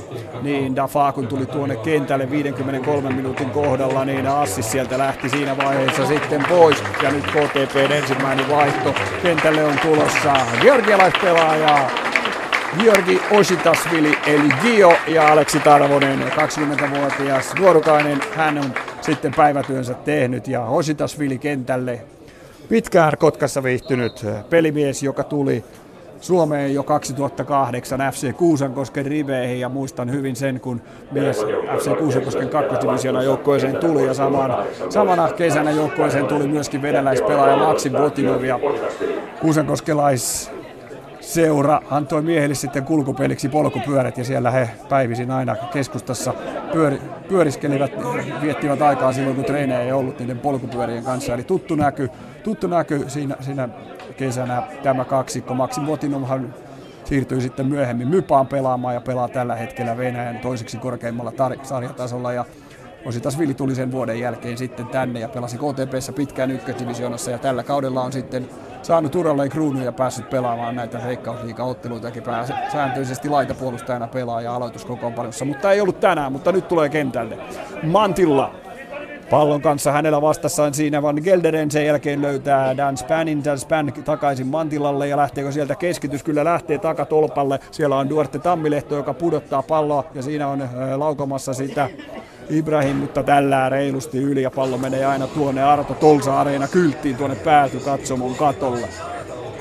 0-1 lukemat edelleenkin ja KTP tietysti, mikäli se mieli tästä pisteitä saada, tarvitsisi nopeasti tasoitusmaaliin ja vaikeahan tuo maalinteko kotkalaisille viime aikoina on ollut. 2 edellistä ottelua, ei maalin maalia, sitä ennen heilahti Pietarsaaressa 2 otteeseen. Tamas Gruborovic teki siellä tyylikkään 1-0 osumaan ja sitten tuo Hilari Äijälän pajavasara, joka ratkaisi silloin sen ottelun 35 metristä ja sellaista Äijälän pommia ehkä nyt tänäänkin kotijoukkue tarvitsisi, nimittäin tällä toisella jaksolla se ei ole pystynyt kyllä yhtään järkevää maalintekopaikkaa toistaiseksi vielä luomaan. Voi olla, että Ikävalkollakin alkaa pikkuhiljaa kohta tuossa jäntereissä hieman tuntumaan, koska niin kuin sanottu, niin 90 minuutin pelejä hänellä ei kyllä liikasta ole monelta vuodelta. Pitkään aikaan ei ole 90 minuutin otteluita liikassa pelannut ja muutenkin tietysti liikavauhti siihen on totuttelemista, koska Littihän pelasi tuolla kakkosdivisioonassa KTP-joukkueessa viime kaudella. Ja tällä kaudellakin tuota pelikokemusta ja tuntumaa on hakenut pääasiallisesti kakkosdivisioonasta Kouvolan Susien ryhmästä, joka on siis KTP:n farmiseura. Maalipotkulla jatketaan. Otso Virtanen, 62 peliminuuttia täyttyy juuri nyt Arto Tolsa Areenalla, kun Virtanen IFK-maalivahti on valmiina hetken kuluttua tuota maalipotkua antamaan. Ja sitten lähtee korkeana tuonne vasemmalle sivustalle Äijälä siinä pallossa ensimmäisenä, sen jälkeen McFall pelaa tänne vasemmalle, siellä on Van Gelderen Saloselle, Salonen kuitenkin sellainen kosketus, että ei pysty lähtemään pelaamaan eteenpäin, joutuu pelaamaan topparikaverille takaisin ja uudelleen, ei uskalla Salonen yhtään lähteä, miksei lähde tuossa pelaamaan, koska ei ylhäältä prässänyt IFK, olisi voinut lähteä itse viemään, mutta ehkä ohjeet on, että toppareiden kautta tätä peliä avataan, Van Gelderen joutuu joutuu kierrättämään aina alakautta pyörän alla, ja tämä kyllä on tietysti IFK:lle mannaa, kun tuolta rauhallisesti ja hitaasti KTP jauhaa alhaalta, niin paketti kyllä pysyy kasassa, ei mitään huolta. Jälleen Pyhärannan kautta Pyhäranta pitkää palloa, sen jälkeen siellä on Ositasvili meni pelaamaan tuonne vasemmalle Tarvosen paikalle, eli aivan 1-1 tuo vaihto tehtiin, ei siinä peliryhmitykseen mitään muutoksia tullut. Ositasvili kuitenkin rikkoo ja vapaa potku IFK Maarinhamille. IFK Maarinhamille siellä kentän pinnassa tällä hetkellä Robin Seed.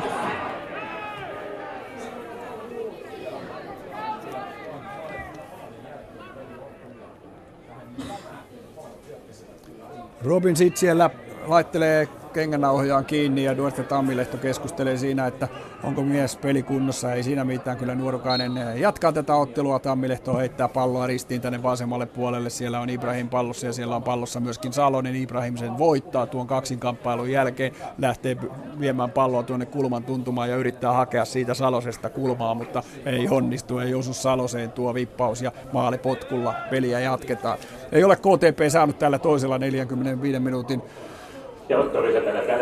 alkujaksolla kyllä minkäänlaista samanlaista rallia päälle tuossa hyökkäyspelissä kuin ensimmäisellä puoliajalla. Siinä Oksanen löysi hyvin Ikävalkon ja kumppaneita, ja tuossa keskialueella pelasi myöskin Felipe Aspegren todella hyvin, mutta nyt ei kerta kaikkiaan tunnu siltä, että tätä juonta löytyisi, ja tietysti kyllä tuo maali varmasti vaikutti henkisesti myöskin KTP, koska viime aikoina on vaikeuksia ollut ja pelit eivät ole kulkeneet, niin se kyllä myöskin selvästikin vaikutti tuohon joukkojen pelaamiseen, mutta löytyykö se sitten se virta siitä, kun Ositasvili tulee keskialueelle taistelemaan, ei saa kuitenkaan palloa siitä omilleen, pallolla tulee tänne vasemmalle Da Gruz lähtee nousuun, tiukasti taistelee Oksanen ja kaivetaan pallo pois.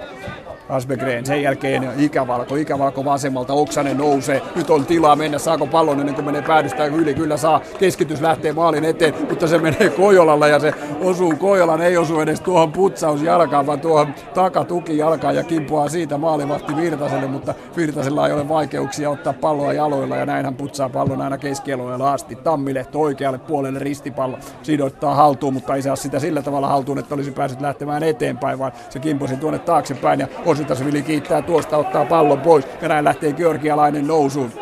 Mutta siellä ei ole tilaa mennä, koska siellä on kaksi pelaajaa vastassa. Pelaa sitten alas ja Äijälälle ja tuokin syöttö meni vielä sivurajasta yli. Voi. Aika huolestuttava tilanne siinä ja näin pallo IFK:lle aivan ilmaiseksi.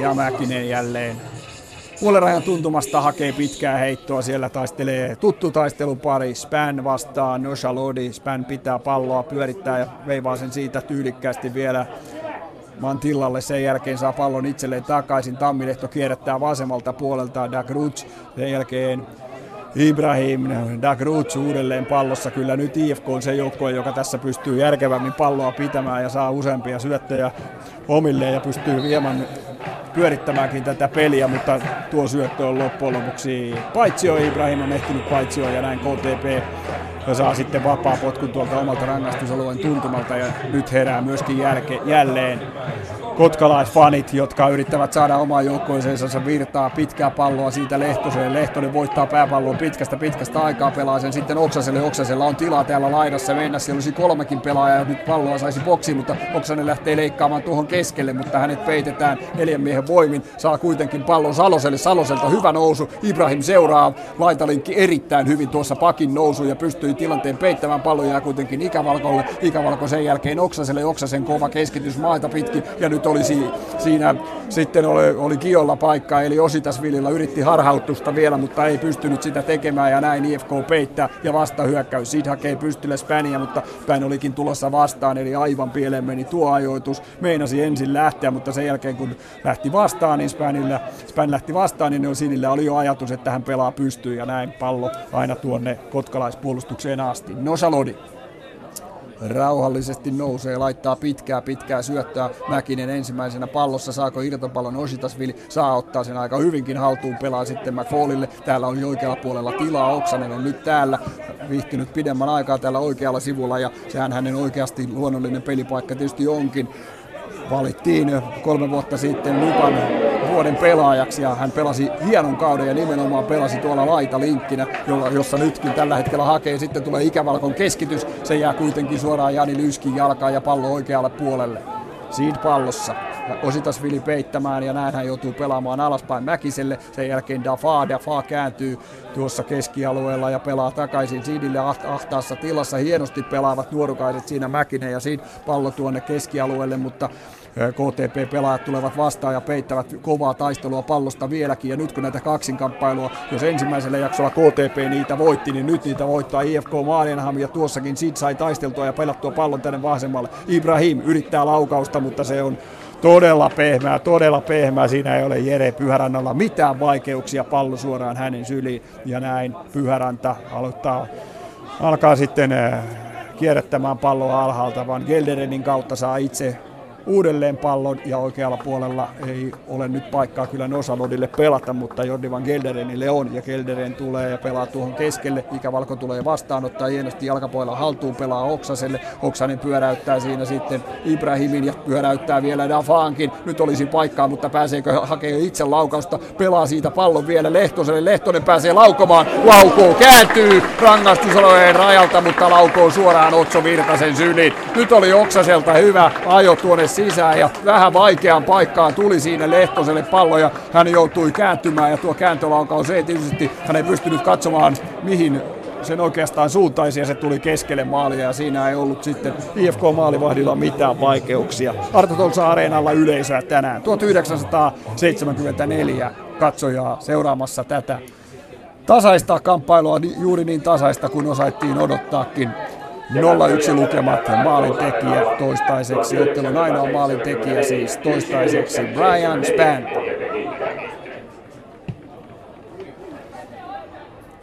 Mäkinen oikealle puolelle palloa, siellä on pystysyöttö, se lähtee Ositasvilille, Ositasvili yrittää ohi. Mäkisestä ei onnistu ja näin pallo sitten sivurajasta yli ja sivuraja heitto IFK:lle. KTP on suorittamassa seuraavaa vaihtoa. Sieltä on tulossa Markus Heimonen kentälle ja pois tulee sitten Felipe Aspegren. Kyllä, hänen päivätyönsä on tehty ja Heimonen tuohon keskialueen. Aspegren oli ensimmäisellä jaksolla ihan piirtää, mutta on toisella jaksolla kyllä hävisi vähän kuvasta, niin kuin nyt koko KTP tuo hyökkäyspeli on vähän hävinnyt tässä toisella jaksolla. Ja nyt sitten Markus Heimonen Hongasta tänne siirtynyt pelaaja tuohon keskialueelle pyörittämään peliä. Mäkinen heittämään jälleen ja palloa tuonne KTP-puolustukseen. Nosalodi ensimmäisenä pelaa oikealle puolelle. Siellä on Salonen, mutta Salonen ei lähde nousuun, pelaa Oksaselle vähän ahtaaseen paikkaan, sen jälkeen McFall, hyvä pystysyöttö ja siellä on Heimonen ykkösellä Saloselle, Salonen takaisin tuohon McFallille, hieno seinä pelataan siinä toinenkin, McFall nyt olisi vasemmalla puolella tilaa, pallo pelataan sinne, siellä on Lehtonen lähtee haastamaan kahden pelaajan välistä ja pallo osuu mielestäni Mäkiseen, mutta ei osu päätuomari Petteri Karin mielestä, hän näyttää kylmästi maalipotkua IFK:lle. 71 peliminuuttia käynnissä. Lukemat 0-1 ja maalintekijä siis Brian Spann. IFK on yhdysvaltalaispelaaja, joka pelaa tänään tuolla piikissä. Monta kertaa on jäänyt Nosalodille kakkoseksi, mutta ei siinä tarvitse sitten kun kerran onnistua. Ja se oli kyllä hyvin ajoitettu pystyjuoksu ja siinä Diego Assis, joka on vaihdettu jo kentältä pois, näki tuon ja laittoi miehelle sitten tuohon 7 metriin keskelle upean syötön ja Spann ei siitä erehtynyt. Hän iski nuo 1-0 lukemat IFK:lle. Mäkinen keskellä pelaa sen jälkeen Mantillalle. Mantilla lähtee poikittain, tuosta pelaa vasemmalle Ibrahimille. Ollaan tuossa aivan rangaistusalueen sisällä, mutta siinä on kyllä kulmalla ja sen jälkeen lähtee Mantillan veto. Hieno veto onkin yläkulmaa kohti, mutta Pyhäranta hakee sen ja hoitaa kulmapotkuksi. Nyt lähti ruotsalaiselta kyllä upea laukaus sieltä 25 metristä, mutta siinä ei ollut aivan tarpeeksi voimaa, joten Pyhäranta haki sen tyylikkästi ja kulmapotku ja sitä jälleen antamaan IFK:lta Duarte Tammilehto.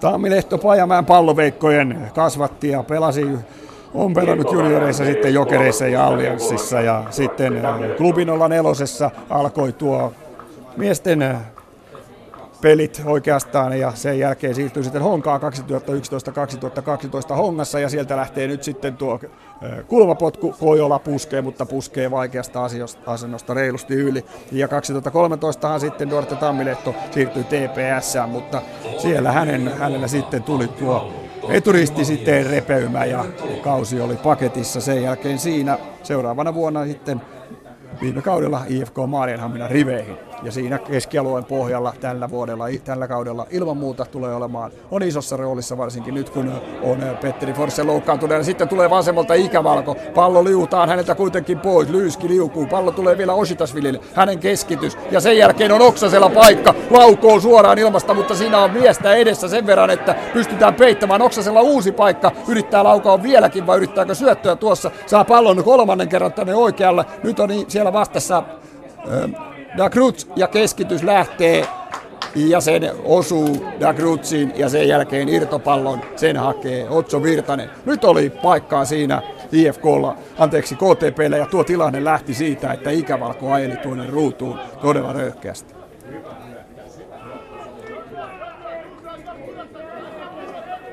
Virtasen pitkä avaus tuonne vasemmalle puolelle ja siellä näytetään sitten, että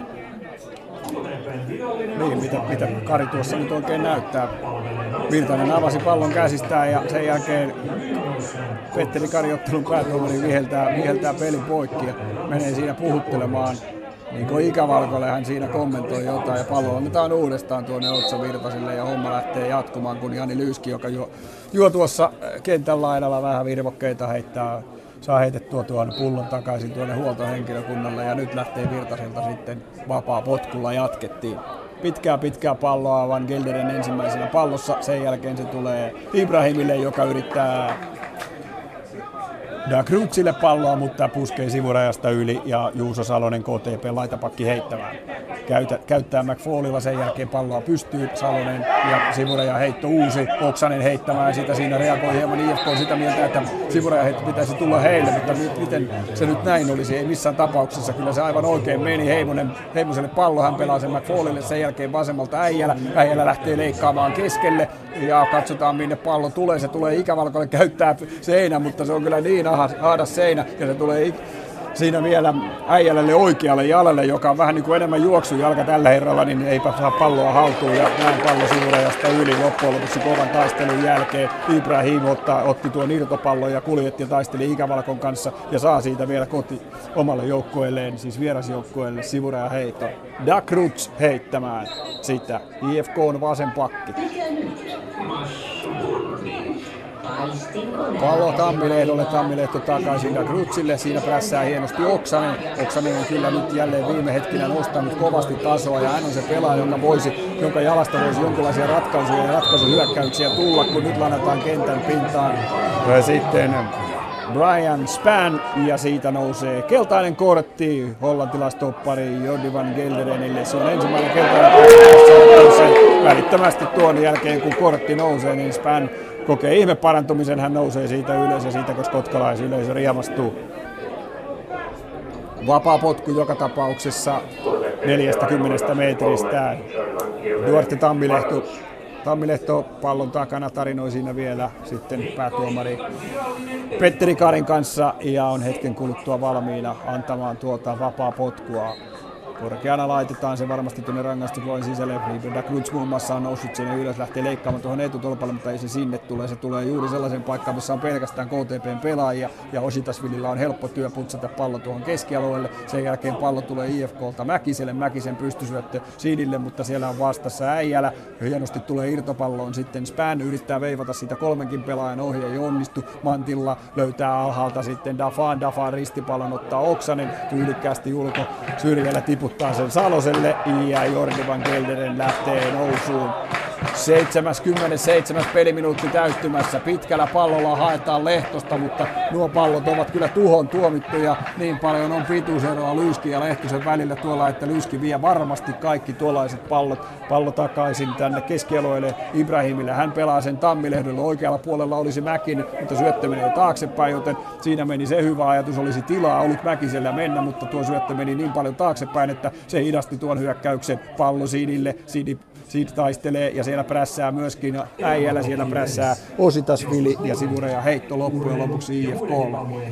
Pitkää palloa, pitkää heittoa hakee siinä Mäkinen, pallo menee aina Nosalodille asti. Nosalodi on kyllä vielä siinä hieman ahdistettuna, siitä prässää hyvin, saa kuitenkin käännettyä pallon tuonne keskialueelle, Ositasvili tulee vastaan ja nyt pallossa on ensimmäisenä sitten Lehtonen, siinä on myöskin Heimonen saa pallon, pelaa sen alas Seima Foolille, nyt on tilaa Lehtoselle, Lehtonen pelaa oikealle Oksaselle, Oksasella vastassa Tammilehto lähtee haastamaan ja haastaakin, kaksi pelaajaa siinä on hyvin prässäämässä myöskin Ibrahim Tammilehdosta, Oksanen menee ohi, sen jälkeen käyttää seinän Dafaan jalalla ja saa pallon itselleen uudelleen ja nyt on Oksanenkin, pystyykö kääntymään, miksei kukaan huuda, tuossa olisi ollut tilaa kääntyä, mutta ei kukaan reagoinut siihen ja Oksanen lähti pelaamaan alaspäin ja loppujen lopuksi mieheltä viedään pallo.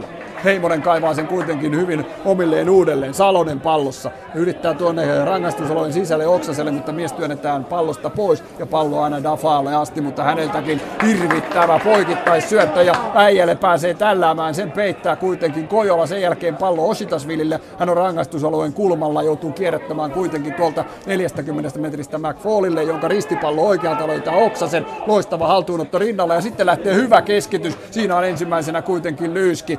Ja pallo tulee, nyt on hyvä pressi päällä KTP:llä, pallo tulee Ositasvilille, hän kierrättää McFallille, tämä yrittää löytää oikealta vielä sitten pystysyötöllä Lehtosta, mutta tuo syöttö menee päädystä yli, siinä ei enää osoitetta irlantilaisella ollut.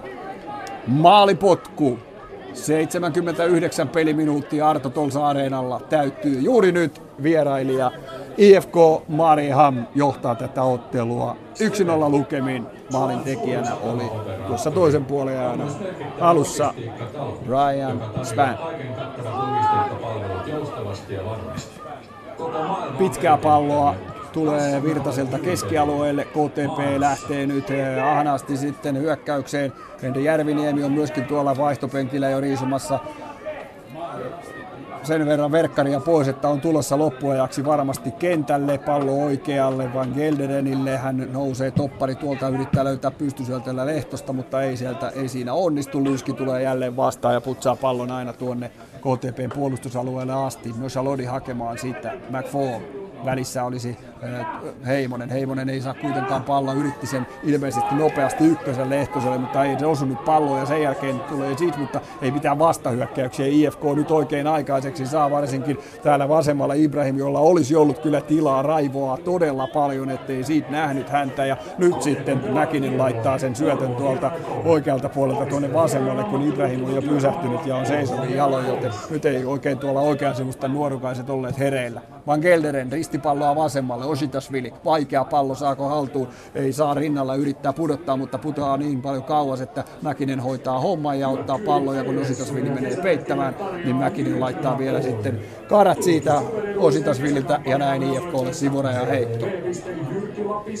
Sami Ristilä antaa täällä kentän laidalla Henri Järviniemelle ohjeita ja Järviniemi on todellakin tulossa tähän viimeisen 10 minuutin ajaksi kentälle, mikään maalintekijä tai hyökkääjä pelaajahan Järviniemikään ei ole, urallaan enemmänkin tuolla topparina ja puolustajana pelannut ja tällä kaudella ollut sitten tuossa keskikentän pohjalla, mutta tuoreita jalkojaan Henkka tietysti tuo ja on kyllä, koska on kotkalaispelaaja ja oli aikaisemmin KTP:n kapteenikin, kyllähän sellainen hengennostattaja ilman muuta tässä ryhmässä on ja voi olla, että ja tietysti toivotaan kotkalaisleirissä, että hän saisi vielä tähän loppuun sellaisen ryhdin tuohon joukkueelle aikaiseksi, että tästä tasapeli edes tulisi, koska paljon muuta nyt ei enää tietysti kotkalaiset voi toivoa, koska aika alkaa käymään vähin. Pitkää palloa heitetään vaan tuonne kotkalaisten puoliskolle, tuossakin Duarte Tammilehto mättää vaan palloa tuonne aina kohti Pyhärantaa ja sitten vain Gelderen käy pallon hakemassa, pelaa sen Osaloudille ja enää ei kyllä todellakaan tuolen rajan yläpuolelta paljon prässiä tehdä, eikä Spänkin, joka tuolla kärjessä pelaa, alkaa olla kyllä sen verran hapoilla, ettei hänestä enää paljon karvaajaksikaan ole. On joutunut kyllä juoksemaan pitkiä juoksuja paljon ja nyt se vaihto tulee. Juuso Salonen tulee täältä oikean katin kontilta pois. Järviniemi tulee kentälle, menee sanomaan siinä Van Gelderinille ilman muuta jotakin varmaan vaan Gelderi nostetaan ylemmäksi ja Järviniemi, no en tiedä, hän tulee kyllä tuohon toppareiden väliin, mutta kyllähän tuonne kannattaisi varmaan isomies kohta kärkeen nostaa, onko se sitten Nosa Lodi vai Gelderin, mielenkiintoista nähdä, mutta Järviniemi tulee kyllä tuohon keskikentän pohjalle pelaamaan ja nyt vedetään tämä loppu varmaan 3 alakerralla ja keskikentälle sitten haetaan lisää voimaa.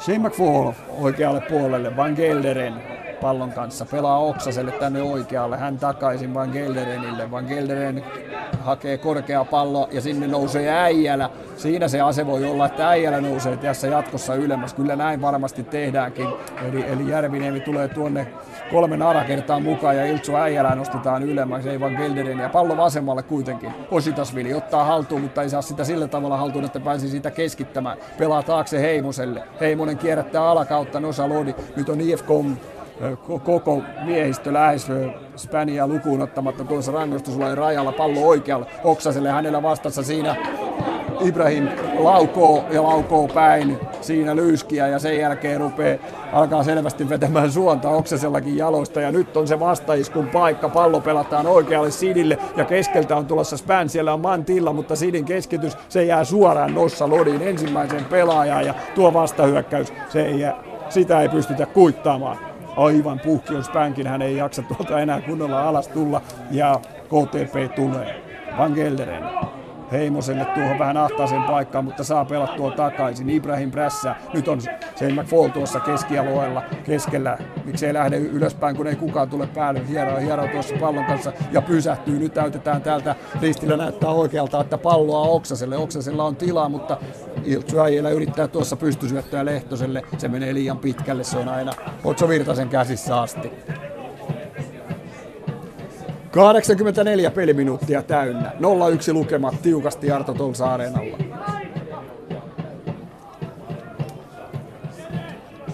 Virtasen pitkä avaus, se menee aina tuonne Pyhärannalle asti ja Pyhäranta palloa nopeasti liikenteeseen Nosa Lodille. Ja Nosa Lodi pelaa kuitenkin pallon tuosta sitten Järviniemelle. Järviniemi antaa keskialueelle ja sieltä tulee hakemaan Shane McFall oikealle puolelle Jordi Van Gelderenille, Van Gelderen Äijälälle. Äijälä ahtaassa paikassa ja pystysyöttöä Oksaselle. Kyllä Oksanen pallossa saa. Taas vastassa siinä Dagruc. Sen jälkeen pelataan Heimoselle. Heimonen kierrättää alakautta. Jordi Van Gelderen paine nousee jatkuvasti. Heimonen lähteekö tuosta haastamaan? Ei, pelaa oikealle Oksaselle. Oksasella jalka vapaana. Nyt tulee pallo tuonne rangaistusalueen sisään. Ja pieni mies siellä Sid päineen ensimmäisenä. Irtopallossa kuitenkin McFall pelaa tuohon Heimoselle. Heimonen sitten Van Gelderenille. Tämän keskitys vuorostaan. Mutta siellä on Jani Lyyski korkeimpana, joka korkeimmalla ottaa tuon keskityksen pallo keskialueelle. McFallille, McFall ristipallo oikealle, hyvä syöttö sinne Heimoselle, jos Heimonen saa ykköselle tuon, mutta ei saa, pystyy pitämään sen kuitenkin alueella, mutta Robbie Freeman da Cruz ottaa irtopallon ja pelaa sen tänne keskialueelle, siellä on Span pudottaa sen vaan Mantilalle, mutta ei enää kyllä nyt ruotsalaiset pelaa Mantilallakaan, jalka oikein kulje, sen jälkeen McFall kova kaksinkamppailu pallosta, mutta pallo jää sinne Sidille. Sidillä on vielä kyllä juoksuvoimaa ja hän pelaa palloa oikealle Spänille. Spän pallossa, hänellä vastassa Järviniemi tuolla KTP:n rangaistusalueen tuntumassa. Spän lähtee leikkaamaan keskelle, pelaa sen sitten Dafaalle. Dafaa rauhoittaa vaan oikealle Mäkiselle. Nyt pelaa IFK järkevästi ja yrittää pitää palloa tuolla ylhäällä, koska joukkojen pitää pystyä myöskin palloa pitämään, ettei KTP tule jatkuvasti. Ristipallo Duarte Tammilehdolta, pelaa Ibrahimille. Ibrahimiltä vähän huono kosketus, mutta saa pidettyä pallon hallussa. Sen jälkeen käyttää sen tuossa Mantilalla, vie vaan palloa kulmaan ja näin. Nyt ei ole hereillä, kyllä Robby Friberg da Cruz saa kuitenkin pidettyä pallon, vaikka Oksanen hiipii tuolta takaa ja yrittää pallon kaivaa. IFK on saanut nyt monta syöttöä peräkkäin omille ja aika juoksee tällä hetkellä sitten saarelaisille ilman muuta. Ja joukkue rauhoittaa tässä peliä ja nyt joutuu KTP juoksemaan turhaan ilman palloa, kun kiire olisi. Mutta joukkue ei saa palloa itselleen ja se on IFK:lta tietysti tässä kypsää hyvää pelaamista. Mäkinen pystyy vielä palloa, siellä on Nosa Lodi, ei saa sänkään palloa kunnolla pidettyä ja Sitz tulee keskeltä, pääseekö laukomaan? Ei pääse, mutta pystyy pelaamaan vielä Ibrahimille, Ibrahim pallon kanssa 30 metrissä, olisi tilaa laukaakin, mutta ei lähde, pelaa vielä tänne oikealle puolelle Spänille, Spän tällään, mutta tällään tuon päätykatsomon yli ja näin. Aikaa tuossa IFK saa kyllä pelattua paljon, koska siinä meni 20 syöttää omille ja se tietysti KTP:lle on täyttä myrkkyä tällä hetkellä, kun joukkue on yhden maalin tappiolla. 87 peliminuuttia juuri nyt täynnä. Pallo Pyhärannalle, ei pääse Järviniemi pelaamaan, joutuu käyttämään tuolta aina maalivahdin kautta. Van Gelderen on noussut selvästi nyt ylemmäs tässä viime minuuteilla ja palloa pelataan pitkälle. Siellä on Lehtonen, hän on vääntämässä Kojolan kanssa ja virhe vihelletään IFK:lle, joten Ikävalko oli siinä reagoimassa ja olisi laittanut nopeasti palloa liikkeelle, mutta se ei onnistunut. IFK-pelaat olivat hereillä ja näin pallo tulee tuonne 35 metriin. Heimonen on valmiina pallon takana. Markus Heimonen ja kotkalaisyleisö, se herää rytmikäiseen taputukseen siellä. Boys from the Docks, niin kuin tämä faniryhmän nimi kuuluu tuolla aurinkokatsomon puolella. Aloittaa tämän rytmikään taputuksen ja Heimonen pallon takana. Kari siinä vielä laittelee vähän spreitä tuohon keinonurmeen, ettei Dafaa ja siitä mene liian lähelle, että siinä on se reilu 9 metrin ja nyt loppujen lopuksi Virtanen irrottaa siitä muurista vielä sidin ja sanoo, että Dafaa riittää. Heimonen laittaa tälli ja tuonne, tuossa nyt ollut kyllä mitään ideaa. Se ei ollut laukaus, eikä se ollut keskitys, eikä se ollut mikään. Jos tuolla haettiin niin ositasviljaa, niin melkoisen toivotan. Tuollainen korkea löysä pallon. Otso Virtanen, 195 senttinen maalivahti vastassa, niin ei ole vaikea arvata, kuka sen pallon nappasi, ja sitten siinä oli vielä kaiken lisäksi Rike, oliko siinä jopa paitsio, koska nyt jatketaan IFK Maarenhamin maalipotkulla, tai vapaapotkulla. Pitkä pallo, Virtanen laittaa sen Nosalodin ensimmäisenä pallossa. Sen jälkeen McFall pelaa alas tuohon Äijälle Van Gelderenille, jolla täällä oikealla sivustalla. Oksasta haetaan, mutta hienosti Ibrahim liukuu palloon ja sivuraja heitto. Oksanen pelaa alas, joutuu Van Gelderenille ja nyt lähtee korkea ja pitkä pallo. Siellä on Ositasvili, jota tavoitellaan. Ositasvilihan on pitempi, pelaa ilman muuta kuin Mäkinen, joka vastassa. Ja pallo tulee siitä Ikävalkolle. Ikävalko ottaa karat siitä Kojolan jaloista ja KTP saa tähän loppuun vielä kulmapotku. 89 peliminuuttia täynnä ja nyt nostetaan. Nosalodi sinne nousee. Itse asiassa siellä on IFK:n koko porukka tuolla alhaalla ja sinne nostetaan KTP:ltäkin kaikki pelaajat sillä tavalla, että Jere Pyhäläntä tulee tuohon puoleen rajaan ja kysyy. Sieltä ei ole Samu Ristilältä neuvoa, että lähdetään mukaan, mutta ei näköjään saanut lupaa, joten hän jää tuohon puoleen kenttään. Ja näin lähtee Ikävalkon kulma ja siinä on ensimmäisenä Lyyski. Pallo tulee tuohon rangaistusalueen rajalle ja pallossa on Äijälä, joka puskee sen tuonne takaisin tuonne rangaistusalueen sisään, mutta sieltä IFK-pelaajat sen puskee pois. Heimonen, Äijälä. Äijälä nostaa ristipalloa tänne vasemmalle puolelle. Siinä KTP-pelaat eivät saa palloa pidettyä, nyt on vastahyökkäys. Mantilla löytää sitten Spänin ja Spänillä on mahdollisuus ratkaista tämä peli, mutta ei saa kunnolla palloa haltuun. Se rallattaa tuosta molemmissa jaloissa ja sen jälkeen tulee Pyhäräntä vastaan ja vie pallon häneltä tuosta jaloista. Ja nyt katsotaan, paljon näyttää lisäaikaa. 2 minuuttia pelataan tätä ottelua vielä. Näin näyttää Niko Hänninen, kouvolalainen, 4 erotuomari tuosta laidalta. Ja sen verran on KTP:llä vielä armon aikaa tämä ottelu tasoittaa. Nosalodi noussut ylös, pelaa vasemmalle puolelle. Siellä on pallon kanssa Heimonen. Heimonen sen jälkeen Ositasvilille. Ositasvili rangaistusolojen sisällä, mutta Kojola työntää miehen nurin ja näin pallo jälleen vierailijoille. Pitkää syöttöä haetaan siinä ja sillä haetaan vielä sitten jenkkihyökkäjä Brian Spania, mutta pallo menee aina tuonne Pyhärannalle asti.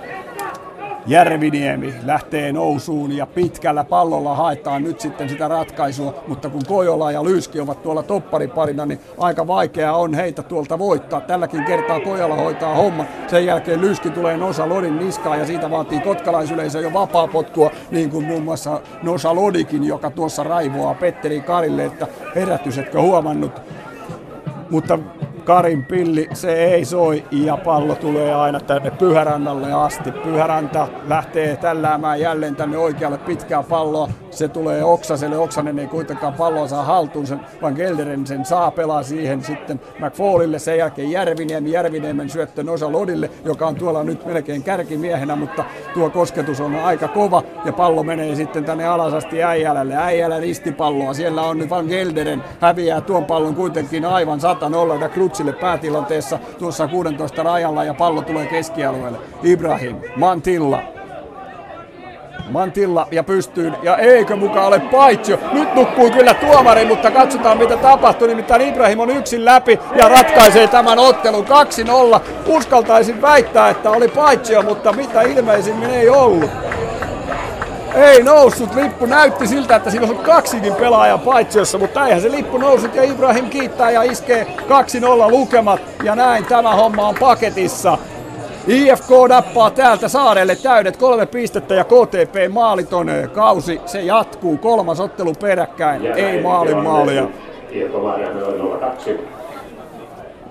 Ja tässä lopussa nyt ei ole enää sitten kuin muodollisuus, eli ottelu vihelletään käyntiin ja sen jälkeen se loppuu. Ja kyllä, Josef Ibrahim on tämän toisen maalin tekijä ja Ryan Spann ensimmäinen osuma ja haiskahti kyllä kahdenkin miehen paitsiolta, mutta ei noussut lippu tuolla oikealla sivustalla sitten avustavalta erotuomari Juuso Mantereelta, joten näin IFK tulee nappaamaan täältä 3 pistettä ja matkaansa, vaikka sekin oli kovin raihnaisena ja paljon pelaajia oli kokoonpanosta pois, mutta hoitaa homman ja tunnollista puolustuspeliä ja sen jälkeen sitten homma käyntiin ja noin soi sitten pilli Petteri Karilta. 90 minuuttia Arto Tolsa Areenalla on saatu täyteen, lukemat KTP IFK Mariaham ottelussa 0-2. Yle Puheen urheiluilta. Jalkapallokierros. Kiitoksia Jari Haapala tämän illan suorituksista, siis selostajana sinne Kotkaan. Ei muuta kuin televisiohaastatteluita sitten hakemaan. Arto Tolsa Areenalla siis saatiin 90 minuuttia täyteen KTP:n ja IFK Maarihamnian välillä 0-2 lukemat siis vierasjoukkueelle. Tuossa ottelussa saarelle pisteet lähtevät maalintekijänä Maarianhaminalla Brian Spann ensimmäinen maali ja sitten juuri tuossa lopussa Josef Ibrahim laittoi maalilukemat 2-0 ja nämä siis loppulukevat. Tällä voitolla Maarianhamina sitten vankistaa sijaansa tuossa 4. 22 pisteeseen nousee pisteluvut nyt sitten tasan pelejäkin pelattuna 1 piste eroa 3. olevaan SJK:hon ja 6 pistettä takana olevan FC Interiin tasan verran, tosiaan 12 ottelua kaikilla noilla joukkueilla pelattuna. KTP sitten 10. jatkaa 10 pisteellä, 2 ottelua enemmän pelattuna kuin 1 pisteen päässä edessä olevalla Ilveksellä ja Jaro sitten siellä 1 pisteen päässä takana ja Ilveksellä ja Jarolla 2 peliä vähemmän pelattuna kuin KTP:llä. 2. ottelu Lahti Akatemia Klubi 04 välillä, sielläkin ilmeisesti vierasjoukkueelle Klubi 04 on pisteet menossa. Lukas Lingman maalintekijänä 0-1, siis Lahti Akatemia Klubi 04 2. ottelu. Yle Puheen urheiluilta. Jalkapallokierros. Ja siis Veikkausliigan osalta huomenna pelataan kuulkaas maaottelu sitten jalkapallossa Suomi-Viro tuolla Turussa ja siihen otetaan ennakoita vielä tähän lähetyksen loppuun Joel Pohjanpalolta sekä Niklas Moisanderilta. Suomen jalkapallomaajoukkueen hyökkääjä Joel Pohjanpalo, ensi tiistaina edessä harjoitusmaaottelu Viroa vastaan. Mitkä ovat lähtökohdat otteluun? Jonkin verran loukkaantumisia on ollut. Joo, totta kai. Nyt päästään taas maajoukkueen pariin ja meillä Euroopassa kaudet on nyt ohi ja tavallaan sieltä ollaan lomalla, mutta vielä pitää näihin keskittyä. Että hyvillä fiiliksellä lähdetään tuohon matsiin ja se on tietenkin meille tärkeä matsi ennen sitten se tärkeää Unkaripeliä kotona. No itse et näihin harjoituksiin osallistunut. Mistä syystä? Ei, kyllä mä näin osallistuin. Mä vaan jätin nuo laukaukset sivuun. Että kyllä mä tuon koko treeni muuten tein, mutta toi sisäreisi on vaivannut tuossa puolen vuoden ajan. Että se on välillä vähän ottaa kiinni ja silloin pitää vähän ottaa huiliin, mutta ei se vakavampaa. Että tässä ollaan senkaan eletty. Minkälainen tunnelma tuo sisäreiden kanssa nyt sitten tiistaita kohden? Ei, kyllä kaikki on kunnossa. Että ei.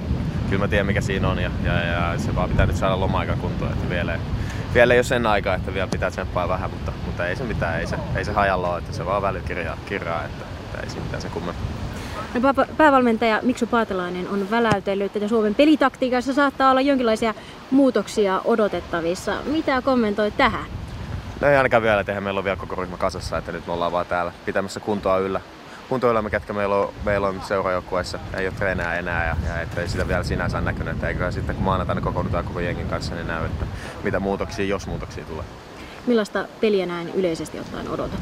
Mä odotan, että meidän on pakko taistella ja saada voitto näistä molemmista peleistä. Meidän pitää näyttää meille itsemmille ja faneille ja kaikille se, että me ollaan erittäin hyvä maajoukko niin kuin me ollaan. Tässä on vähän käynyt huonoa tuuria ja ollaan oltu lepsuja hyökkäystä puolustuspäässä, että meidän pitää näyttää, että kyllä mekin osataan. Valmennusjohto on myös sanonut kierrättävänsä ja tarkkailevansa suuren joukon pelaajia ennen erittäin tärkeää karsintaottelua Unkaria vastaan. Vaikuttaako tämä jotenkin sitten pelaajien otteisiin nyt sitten tiistaina?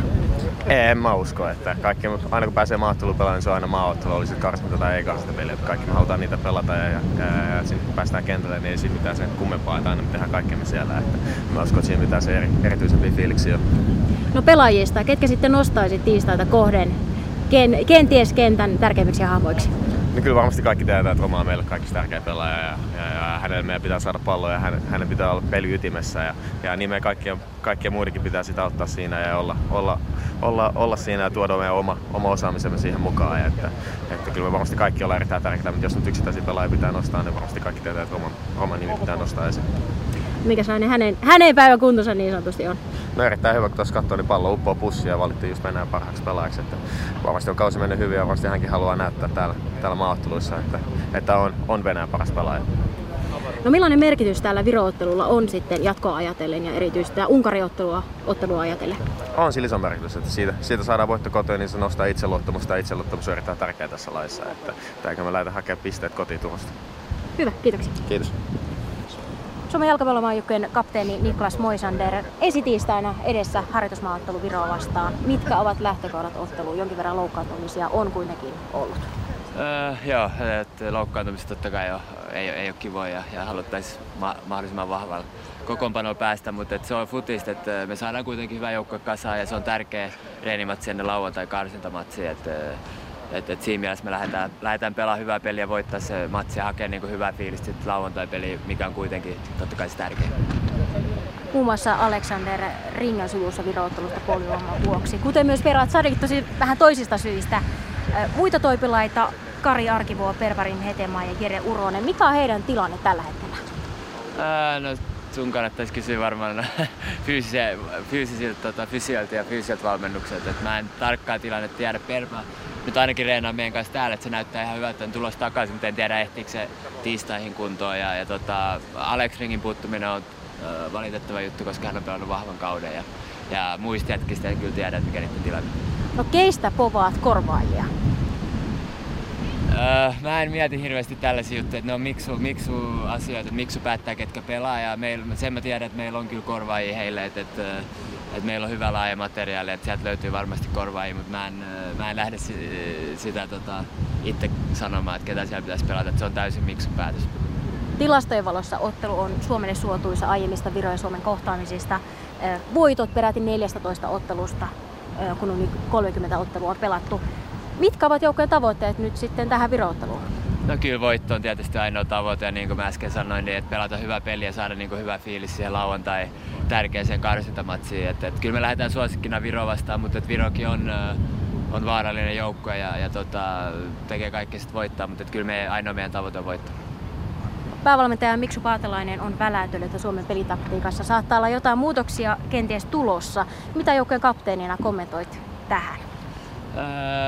No se nähdään sitten, että me ei olla hirveästi tällä viikolla, me ollaan nyt niinku reenattu enemmän, pidetty niinku kuntoa yllä ja vedetty hyviä reenejä, mutta ei niin taktisia reenejä, että me ei olla vielä perehdytty siihen niin paljon, että katsotaan se sitten maanantai ensi viikon alusta niin varmaan käydään sitä läpi, mutta miksi päättää taktiikkaa ja me pelaajat yritetään kentällä tehdä se niin hyvin kuin mahdollista ja seurata hänen ohjeet ja niin se menee aina.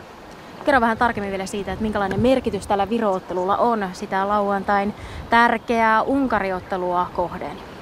No siis totta kai ei ole niin tärkeä matsi kuin se on reenimatsi, mutta niin kuin mä sanoin, niin tärkeää olisi saada hyvä peli alle, että saataisiin hyvä itseluottamus sen Pohjois-Irlanti-matsin jälkeen. Ja kyllä se aina edellinen peli vaikuttaa seuraavaan peliin, niin että jos saadaan voittoa ja hyvä peli, niin sitten päästään hyvissä asemissa Unkari-matsiin.